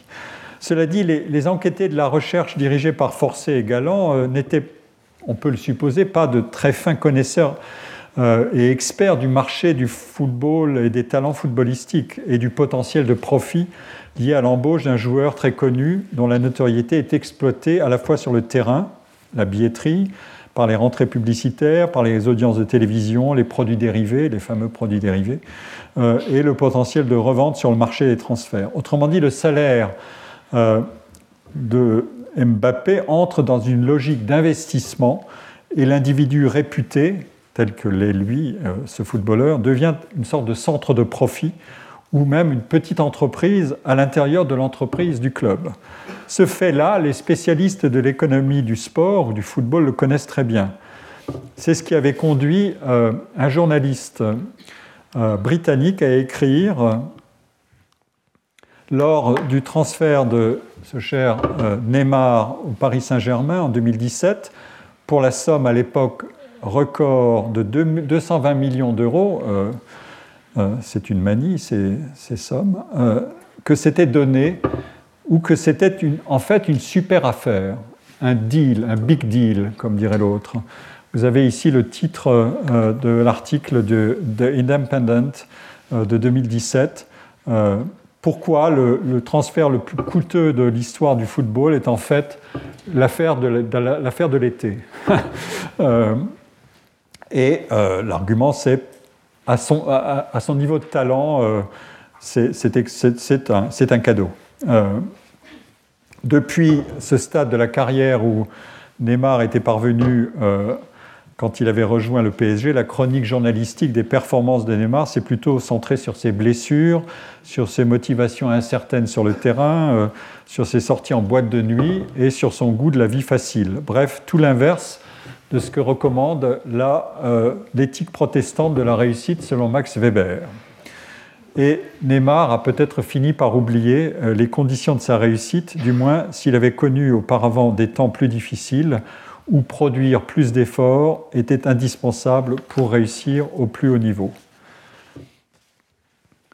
Donc mon raisonnement sur le salaire mérité ou non de la réussite euh, de Neymar vous indique tout simplement que lorsque nous émettons des assertions sur le mérite ou le démérite euh, ou l'immérite d'un individu ou d'une entité, nous procédons à la fois à une évaluation et un jugement moral. Euh, à l'inverse, Mbappé, la jeune star qui a détrôné Neymar ou Messi, fait valoir ses efforts et peut ensuite devenir une sorte d'entrepreneur social pour conserver le lien euh, avec ses origines et faire en quelque sorte bénéficier son monde d'origine des retombées de sa gloire et de la rémunération astronomique de son talent. Euh, vous voyez ces, images à droite euh, qui le concernent. L'article du journal L'équipe de 2018, après la victoire de la France en Coupe du Monde, est titré Bondy, Bondy la ville d'origine de Mbappé, Bondy attend Kylian Mbappé et elle est ornée d'une photo d'une affiche, d'une immense affiche sur un immeuble de la ville d'origine de Bappé, donc Bondy, une affiche qui d'ailleurs porte tout de même la marque de son, d'un sponsor, euh, Nike. Euh, et, euh, l'autre affiche dit Bondy, la ville des possibles. c'est le land of opportunity, d'une certaine manière américain. Mais elle porte d'ailleurs aussi la photo de Mbake avec euh, son sponsor Fly Emirates. Euh, autrement dit, le joueur connaît une mobilité sociale ascendante stratosphérique, mais il doit se souvenir de ses origines avec la bénédiction de ses sponsors. C'est une sorte de double hélice du mérite. Euh, on observe d'ailleurs un, phénomène analogue qui a été très bien étudié par Morgan Jouvenet, dont j'avais dirigé avec un immense plaisir la thèse, et qui a publié son livre, euh, dans son livre Rap, électro-techno, le musicien entre travail artistique et critique sociale. Euh, Morgan Jouvenet avait montré cette double assignation sociale des, des, musiciens issus des quartiers de banlieue et des cités. De leur réalité vécue et revendiquée de marginalité sociale, ils tirent les matériaux et l'énergie créatrice à partir desquels sont recherchés un, langage musical, un style, une posture. Le rap vous donne d'innombrables exemples. Donc ils doivent chercher à faire carrière en s'extrayant de leur monde d'origine, mais ils doivent aussi préserver les liens avec ce monde d'origine. Il faut rester authentique. C'est un des principes de cohérence identitaire, mais c'est aussi une ressource d'identification avec un public son public, le public qui en a fait son idole. Et c'est aussi d'ailleurs un support de marketing qui est exploité par les firmes et par les médias. Au fond, c'est une sorte d'idéologème, comme on dit, peut-être de manière un peu savante. L'artiste peut faire l'expérience de sa mobilité sociale et professionnelle, puisqu'il gagnera beaucoup d'argent, qu'il change de monde, qu'il vit la célébrité, euh, mais, euh, et qu'il devient entrepreneur mais il ne doit pas rompre ses affiliations avec ses potes de la cité. La réussite devient méritoire ici parce qu'elle a sa morale, mais c'est une entreprise de moralisation de la réussite, une sorte de réussite méritoire parce que socialement responsable. Le monde des entreprises, au passage, a su s'emparer de cette forme de moralisation de la réussite en méritocratie de l'entrepreneuriat. Donc vous le voyez, la, notion de mérite s'applique à des contextes très variés et pour chacun des emplois, la notion peut être aisément comprise de chacun de nous et chaque proposition recueillera certainement plus ou moins d'approbation ou de rejet dans toutes celles que j'ai indiquées. Je voudrais ajouter, euh, là encore, euh, vous me pardonnerez cette insistance sur une actualité qui, je crois, le mérite, je voudrais ajouter un 21e exemple qui me permettra de souligner le, caractère euh, contingent des imputations de mérite euh, et la variabilité de nos comportements en fonction de nos systèmes de valeurs quand nous jugeons un individu, un événement ou une situation. Euh, il existe en mathématiques un événement collectif tout à fait majeur qui est le Congrès international des mathématiciens qui est organisé tous les quatre ans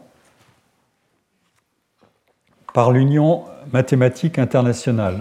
Le premier de ces congrès s'est tenu à Zurich en 1897, donc il a une longue histoire. Il rassemble plusieurs milliers de mathématiciens du monde entier. Et le cœur du congrès, euh, ce sont les conférences données par d'éminents mathématiciens du monde entier qui sont sélectionnés par les organisateurs du congrès.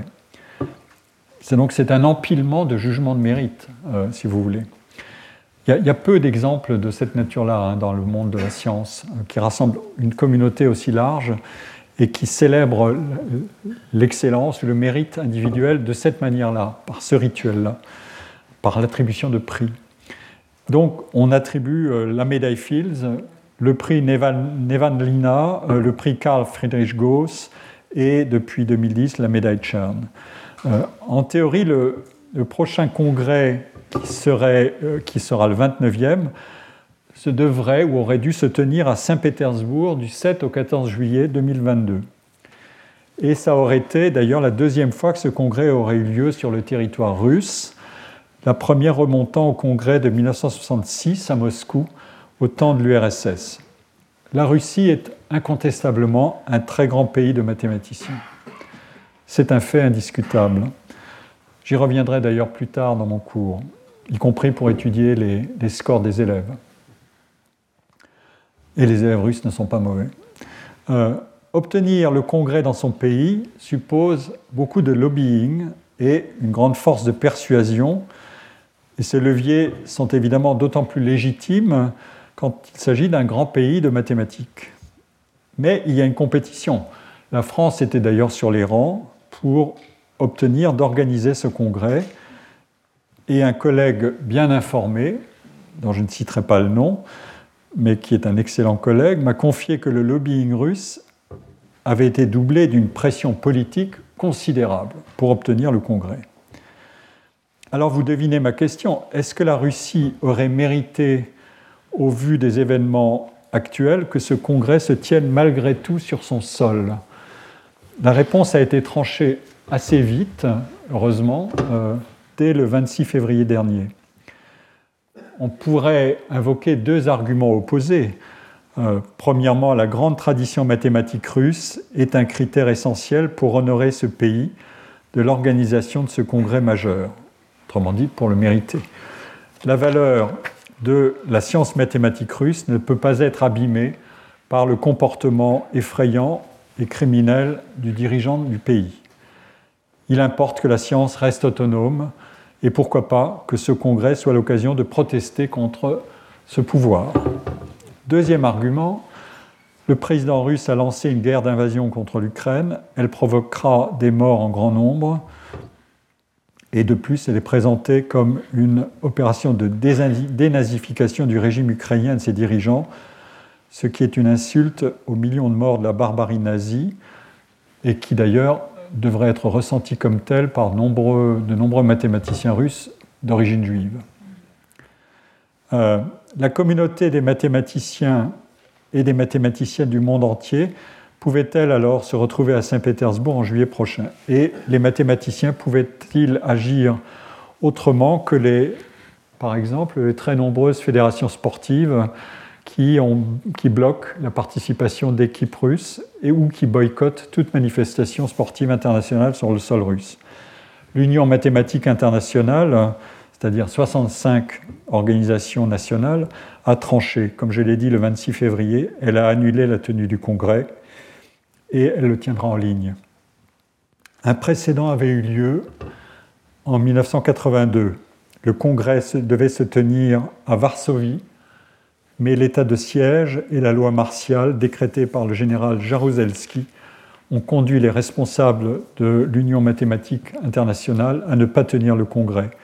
La loi martiale a été suspendue fin 82 et a ensuite été annulée en juillet 83 et le congrès s'est finalement tenu à Varsovie en août 83. Hélas, euh, la guerre criminelle menée par euh, la Russie contre l'Ukraine ne conduira pas à la même issue, au mieux pas avant bien longtemps et moyennant beaucoup de changements, peut-on supposer. Je vous donne ici le simple communiqué euh, de l'Union mathématique internationale. Euh, les mathématiques, je le montrerai plus tard euh, dans mon cours, sont universalistes et certainement méritocratiques, en un sens que j'expliquerai. Ces principes situent les mathématiques dans un univers hiérarchisé de réussite et euh, les mathématiciens ont pour identifier la valeur individuelle des procédures qui sont peut-être plus équitables et plus ouvertement concurrentielles que dans d'autres disciplines scientifiques.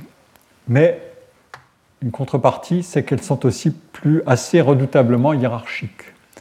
Sylvia Nazar, euh, qui, a été professeure de journalisme à Columbia University, elle est aujourd'hui émérite, euh, et qui est l'auteur d'une fameuse biographie du mathématicien très connu John Nash, A Beautiful Mind, vous savez, cette biographie qui a inspiré le film Un homme d'exception, a observé le, ou a recueilli des témoignages sur la, biographie de John Nash, et notamment sa formation à Princeton.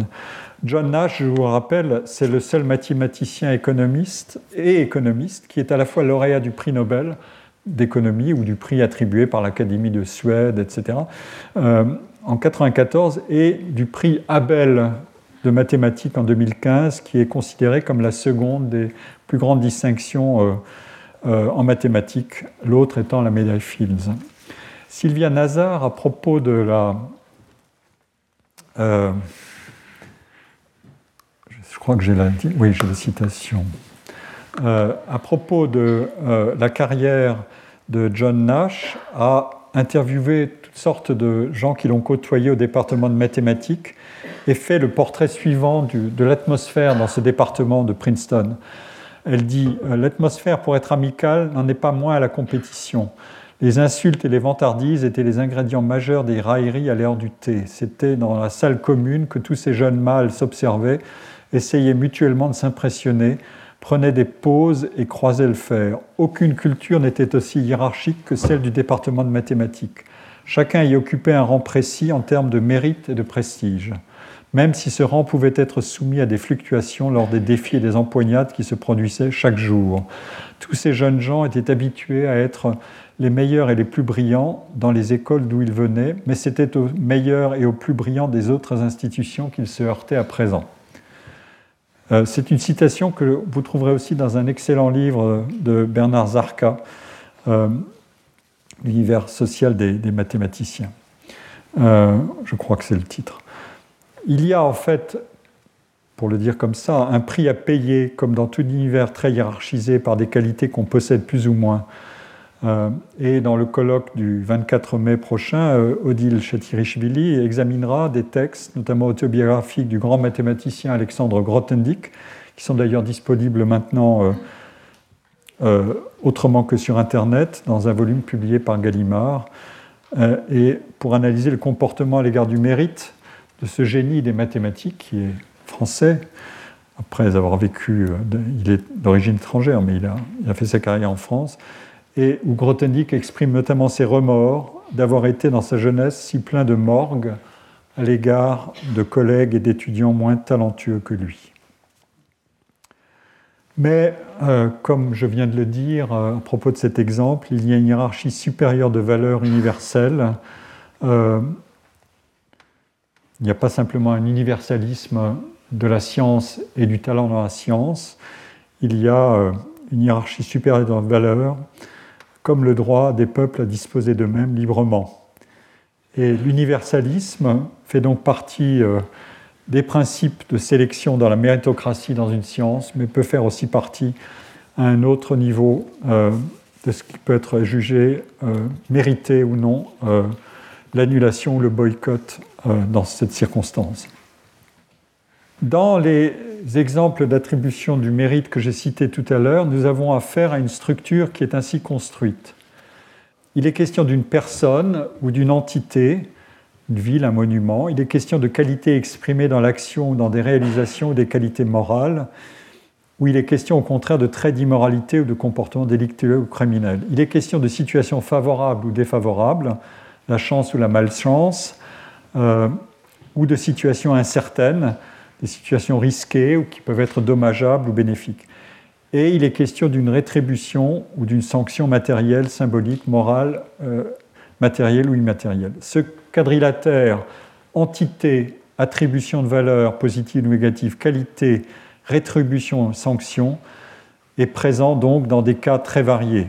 Euh, réussite scolaire, rétribution du travail, réussite professionnelle, action bénévole courageuse, récompense officielle du mérite, prise de risque, réparation du dommage, punition du crime, condamnation morale d'un comportement indigne, importance accordée à un savoir expert, succès dans un concours face à un jury.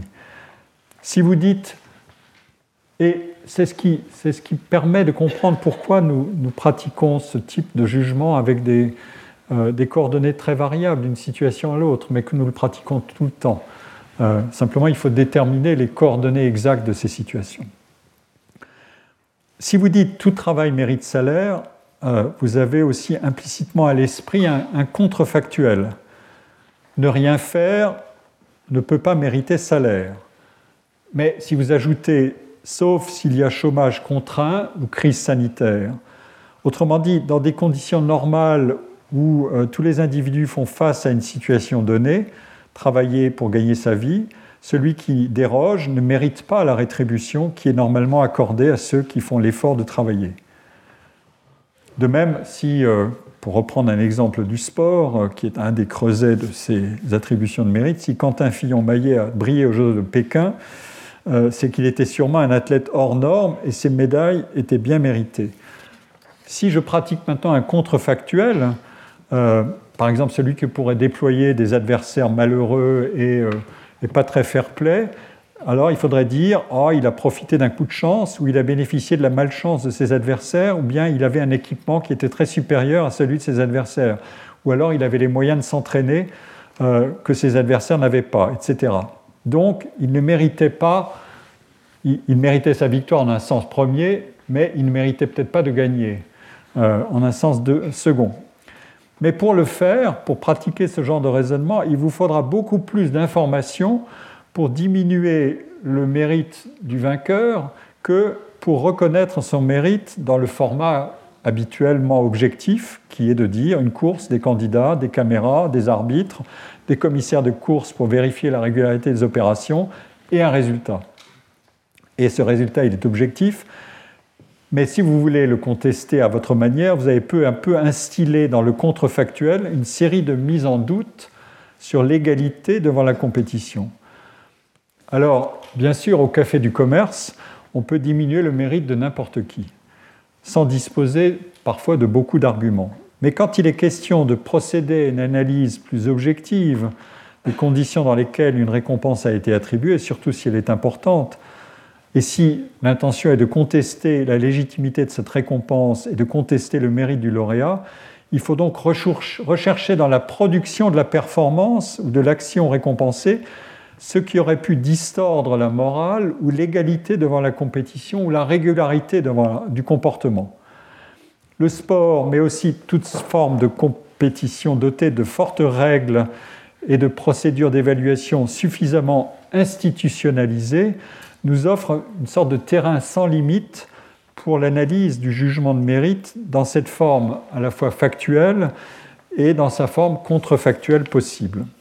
Je vais peut-être sauter un peu un développement que j'avais encore sur ce, euh, sur ce cas du sport, et j'en viens à un sujet euh, qui est euh, un peu dans le prolongement de cette affaire de contrefactuel, c'est quand on dit quelqu'un euh, ne méritait pas de gagner euh, et qu'on sous-entend la personne ou la candidate euh, ou l'athlète a a gagné, certes, mais moralement elle n'a pas gagné. Moralement veut dire, veut dire elle n'était pas équitable ou pas juste qu'elle gagne dans ces conditions. Et donc dans ce cas-là, vous inventez cette fameuse catégorie qui m'a toujours fasciné du vainqueur moral, qui est un de nos ressorts pour pratiquer une sorte de justice euh, euh, distributive à notre manière. Nous avons toutes sortes de ressources euh, à notre disposition pour fabriquer plusieurs classes de victoires. et le vainqueur moral, par exemple, c'est celui qui a été victime d'un coup du sort qui entrave la victoire qui lui était promise, parce qu'il était le plus fort. Alors, je, je vous montre ici quelques cas intéressants de vainqueurs moraux mais vous verrez que l'attitude n'est pas exactement la même sur les différentes photos. Euh, euh, alors je prends le premier cas qui est en haut à gauche, c'est Charlie Dalin euh, et Yannick Bestaven. C'était la fameuse, c'était le Vendée Globe, le, le, dernier Vendée Globe, la course à la voile autour du monde. Et qui était le vainqueur au nom des règles et qui était le vainqueur au nom de la morale. Euh, l'histoire, je pense, je vous la rappeler brièvement. Euh, Charlie Dalin, euh, donc un skipper français qui est très titré, qui a tout ce qu'il faut et qui l'a démontré pour gagner, passe la ligne le la ligne d'arrivée le premier, le 27 janvier à, 20h35.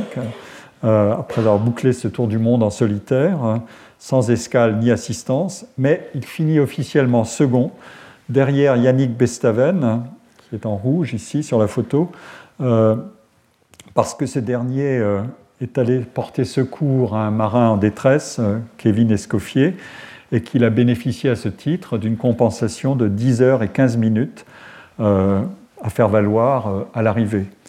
Euh, et c'est finalement Yannick Bestaven qui, grâce à cette compensation, est déclaré vainqueur. Et donc, on peut se dire, est-ce que Charlie Dalin est, vainqueur moral, ou Yannick Bestaven est le vainqueur réel, ou l'inverse Est-ce que Yannick Bestaven avait à la fois le titre de vainqueur réel et de vainqueur moral, puisqu'il a commis un acte très courageux euh, Eh bien, ce qui est formidable dans cette histoire, c'est que euh, les deux posent d'une certaine manière pour dire nous sommes deux vainqueurs. Euh, il n'y a pas qu'un seul vainqueur. Donc, ils ont un peu dérogé à la règle de dans une course, il n'y a qu'un seul vainqueur. Donc, on fait jouer l'argument du mérite pour tordre la règle et je trouve ici de manière assez glorieuse, puisqu'ils sont, euh, sont pas malheureux de partager euh, euh, le podium. Maintenant, prenons un, autre exemple. Il n'y a pas de photo de cet exemple, mais je vous le décris brièvement. Voilà ce que déclarait Greg LeMond, un grand cycliste qui a été vainqueur trois fois du Tour de France, à propos du Tour 2016 et du podium. Chris Froome était le vainqueur et Romain Bardet, notre cher Français, était second. Et Greg Lemon dit oui, mais Froome n'a jamais vraiment fait d'attaque. Il est toujours resté dans la roue de, Landa, un autre coureur. Pour moi, si on prend en compte l'énergie dépensée, Bardet méritait autant la victoire, peut-être plus. Mais c'est comme moi avec Fignon en 89, j'ai gagné le tour, mais on aurait pu désigner deux vainqueurs. La seule chose finalement, c'est que Froome était le seul coureur vraiment complet. Or, si vous n'êtes pas complet, c'est difficile de gagner le tour. Donc, la question qui peut être posée, c'est Bardet était-il le vainqueur moral? Euh, C'est le jugement d'un expert, un grand cycliste lui-même, qui cherche à désigner en quelque sorte deux vainqueurs, mais en pondérant les qualités de chacun. L'un est le plus complet, mais l'autre est le plus courageux ou le plus déterminé pour rétablir une sorte de justice égalitaire. Autrement dit, il fallait partager euh, le prix en deux, euh, comme dans le modèle de justice distributive dont j'ai parlé tout à l'heure. Autre exemple, Paris-Roubaix. Euh, en 2021, un coureur italien, Gianni Moscone, crève puis chute alors qu'il était seul en tête. Et la chaîne Eurosport titre Qu'on aime ou qu'on n'aime pas Moscone, c'est le vainqueur moral.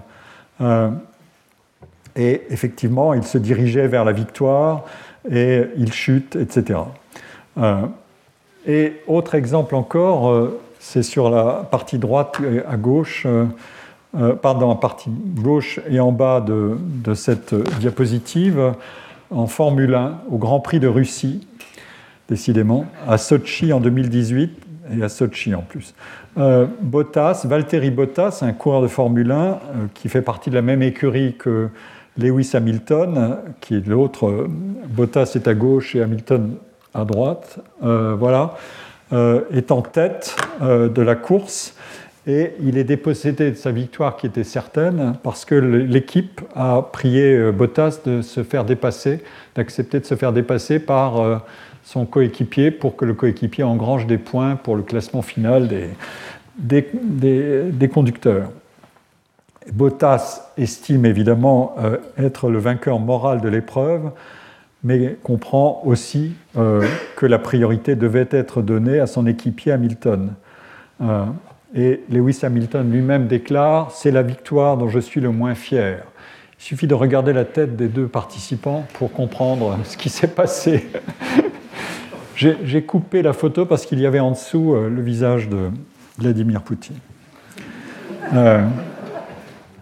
Qu'est-ce que ces exemples de victoire morale ont de commun? Ils font apparaître que le vainqueur moral est soit celui qui avait, toutes les qui avait bien toutes les qualités nécessaires pour gagner, mais que des éléments contingents sur lesquels il n'avait pas de contrôle se sont interposés pour l'empêcher, la malchance ou les ordres de l'équipe, pour faire respecter des consignes favorables aux coéquipiers, ou alors c'est soit il avait l'attitude nécessaire, le panache, mais pas la totalité des qualités de son rival, bien que, qui, bien que moins héroïque mentalement, a su bâtir sa victoire avec méthode et sans gloire, sans vraie gloire. Autrement dit, les résultats sans la manière, comme on dit, euh, contre la manière sans le résultat. Nous voyons ici apparaître deux dimensions essentielles des débats sur le mérite. L'attribution du mérite, ici la qualité de vainqueur moral par exemple, suppose que l'individu serait, si rien n'échappait à son contrôle et à ses responsabilités, pleinement bénéficiaire des qualités intrinsèques qui auraient dû assurer sa, réussite. Mais les exemples ci-dessus montrent aussi que la réussite comporte un élément d'aléa et de risque qui peut être favorable ou défavorable. Il est défavorable à Charlie Dalin, euh, mais favorable à Yannick Bestaven, puisqu'il a décidé de se porter euh, au secours d'un navigateur en détresse, en sachant le coût que cet acte moralement parfait euh, pourrait avoir, puisqu'il sacrifierait peut-être ses chances de victoire. Mais peut-être que cet acte de solidarité accompli ça lui a permis de bénéficier d'une motivation accrue. Euh, voilà. donc cet exemple, euh, de, ces, exemples montrent aussi que l'aléa ou la prise de risque sont des leviers puissants pour susciter l'admiration et attribuer le mérite par compensation. Euh, comme je le disais, Froome contrôle tous ses adversaires avec une équipe surpuissante, mais Bardet prend des risques. Le vainqueur, euh, le vainqueur moral, selon Greg Lemon, c'est celui qui prend des risques. Autrement dit, trop de contrôle transforme la compétition en un plan calculable et tue au fond la compétition. Ce qu'on aime dans le spectacle de la compétition, c'est l'aléa. Je vous rappelle le, livre absolument génial euh, Les jeux et les hommes de Roger Caillois, qui décompose euh, tous les facteurs euh, de l'aléa, de la compétition et même de la transe dans la compétition pour décrire et classer les différents jeux. Et c'est un livre fantastique. Je vous recommande de le lire, de vous précipiter en librairie. Vous ne perdrez pas une minute de votre temps à, le dévorer. Donc trop de, trop de contrôle transforme la, compétition en un plan calculable. C'est le cas de, de Froome et d'Hamilton. Trop d'aléas fait disparaître toute possibilité de contrôle. C'est le cas de ce cycliste de Paris-Roubaix sur la droite, couvert de boue et qui chute. Euh. Donc ces exemples sont ceux d'activités dans lesquelles il y a une dimension d'aléa qui est inhérente à la production de la performance. Et le coefficient d'aléa est plus élevé que dans des activités plus routinières, d'où la double lecture possible du mérite rétributif la victoire va à celui qui a gagné, elle est méritée, et morale, la victoire aurait pu aller à un autre, mais euh, qui était peut-être plus euh, loué ou qui méritait plus d'éloges, mais qui a dû faire face à l'aléa.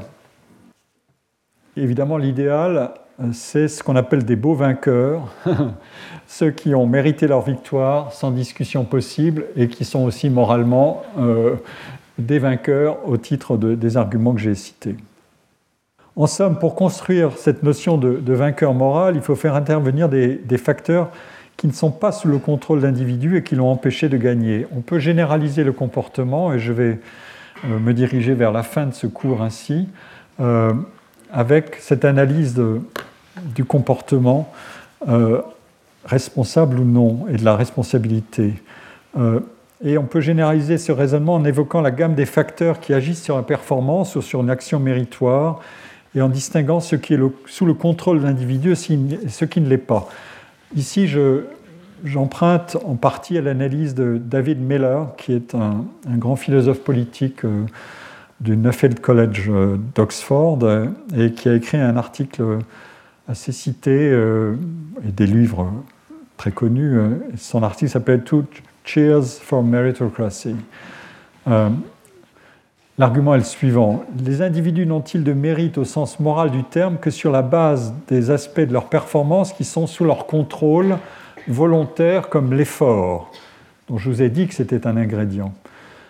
considérons une performance qui dépend d'un talent naturel, par exemple l'ascension de l'Everest, ou l'interprétation d'un concerto d'un grand compositeur classique, de Beethoven par exemple, à un niveau professionnel. Dans de tels cas, euh, l'individu doit avoir choisi de s'adonner à cette activité exigeante et avoir travaillé pour transformer peut-être une capacité euh, euh, naturelle ou après, tous les individus sont inégalement euh, dotés de capacités pour telle ou telle chose, et on peut espérer qu'ils ont la capacité de se réaliser dans des choses très différentes, mais pas de la même manière, voilà, mais, euh, de manière strictement égale dans tout. Euh, par exemple, la, dextérité manuelle d'un musicien ou l'aptitude à grimper, la résistance à l'effort et la quantité d'oxygène que le poumon peut absorber, etc. Et il y a des mesures très précises de ça pour un, montagnard, un alpiniste. Deuxièmement, l'individu doit avoir décidé de déployer ce talent euh, ou cette capacité de manière à produire la performance. Donc passer des heures à, s'entraîner, à se préparer, euh, plutôt que de se distraire, euh, etc. Ces efforts et ce qu'ils peuvent avoir de choisi, de décider, de volontaire, sont vraisemblablement ce qui sera mis au compte du mérite quand on parle de la part de contrôle volontaire dans une action méritoire. Mais il y a aussi des facteurs de la performance qui ne relèvent pas du choix et du contrôle. Par exemple, les individus, euh, la pianiste concertiste euh, qui va jouer un concerto de Beethoven, euh, elle a euh, grandi dans une famille qui lui a permis de développer ses qualités, euh, et parce que la famille avait repéré qu'elle avait des, facilités, etc., etc. Bien sûr, euh, il faut, en outre du caractère, de la persévérance, toutes sortes de qualités qui vont se superposer, et puis aussi le goût de, de rester dans l'activité. Mais il est évident que des dimensions plus ou moins importantes de contingence, hors du contrôle de l'individu, entrent en ligne de compte euh, même là où on peut croire que le mérite doit d'abord récompenser ce qui est décidé, volontaire, et ce qui est l'objet d'une application de l'effort. Euh, si nous disons que la pianiste de concert mérite des applaudissements, non pas pour sa performance en tant que telle, euh, puisque celle-ci décide et elle dépend en partie de facilités dont elle n'est pas directement responsable, mais pour ce qui reste lorsque la contribution de cette facilité naturelle ou, dont elle n'est pas responsable est soustraite. Autrement dit, elle mérite des applaudissements uniquement pour le choix et l'effort qu'elle a dû faire pour s'élever à ce niveau.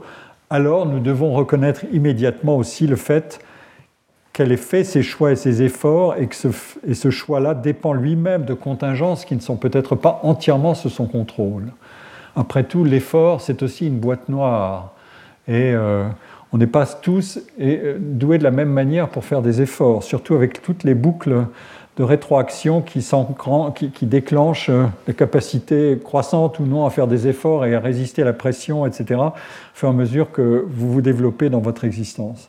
Comme l'écrit euh, David Miller, et je donne la citation ici, nous sommes ici à la croisée des chemins, quand nous faisons une décomposition factorielle des opérations d'attribution de mérite. Euh, si nous essayons de prendre au sérieux l'idée que les gens ne peuvent mériter quelque chose que lorsqu'ils sont pleinement responsables de ce qu'ils accomplissent, en ce sens que le résultat n'a pas été affecté par des contingences qui touchent inégalement différentes personnes, nous constatons que la portée du mérite se réduit comme peau de chagrin. Nous ne pouvons jamais dire dans un cas particulier que quelqu'un mérite des récompenses ou des avantages ou une sanction uniquement en raison de ce qu'il a fait car il est toujours raisonnable de supposer que sa performance a été affectée par des facteurs dont il n'était pas responsable. Si d'autre part, nous voulons conserver l'idée de mérite, nous devons remplacer la condition de responsabilité forte par quelque chose comme ceci. Les gens sont responsables d'une performance lorsqu'ils avaient l'intention que la performance obtienne le résultat qu'elle a obtenu et lorsque cette performance dépend efficacement des qualités et des caractéristiques qui définissent l'identité et l'action de l'exécutant, le musicien ou le montagnard, y compris ses goûts et ses aptitudes naturelles. En raisonnant ainsi, c'est typiquement un raisonnement de philosophie analytique, je dois dire, on exclut les cas où les personnes obtiennent des résultats par inadvertance ou par hasard, par exemple la loterie, ou bien obtiennent des résultats à la suite de circonstances externes qui agissent différemment sur différentes personnes. Mais en raisonnant ainsi, dit-il, on peut maintenir dans le champ d'imputation du mérite des cas comme celui de la brillante performance d'une musicienne de concert, puisque ça combine l'effort et le choix d'exercer cette activité avec des capacités dont l'origine n'était pas choisie par l'individu et donc n'était pas sous sa responsabilité. Autrement dit, vous avez un mélange euh, de facteurs qui sont plus ou moins contrôlables ou contrôlés. Et nous retrouvons évidemment cette grande question euh, dans les grandes thèses et les grands débats et les grandes controverses sur la question de l'éducation.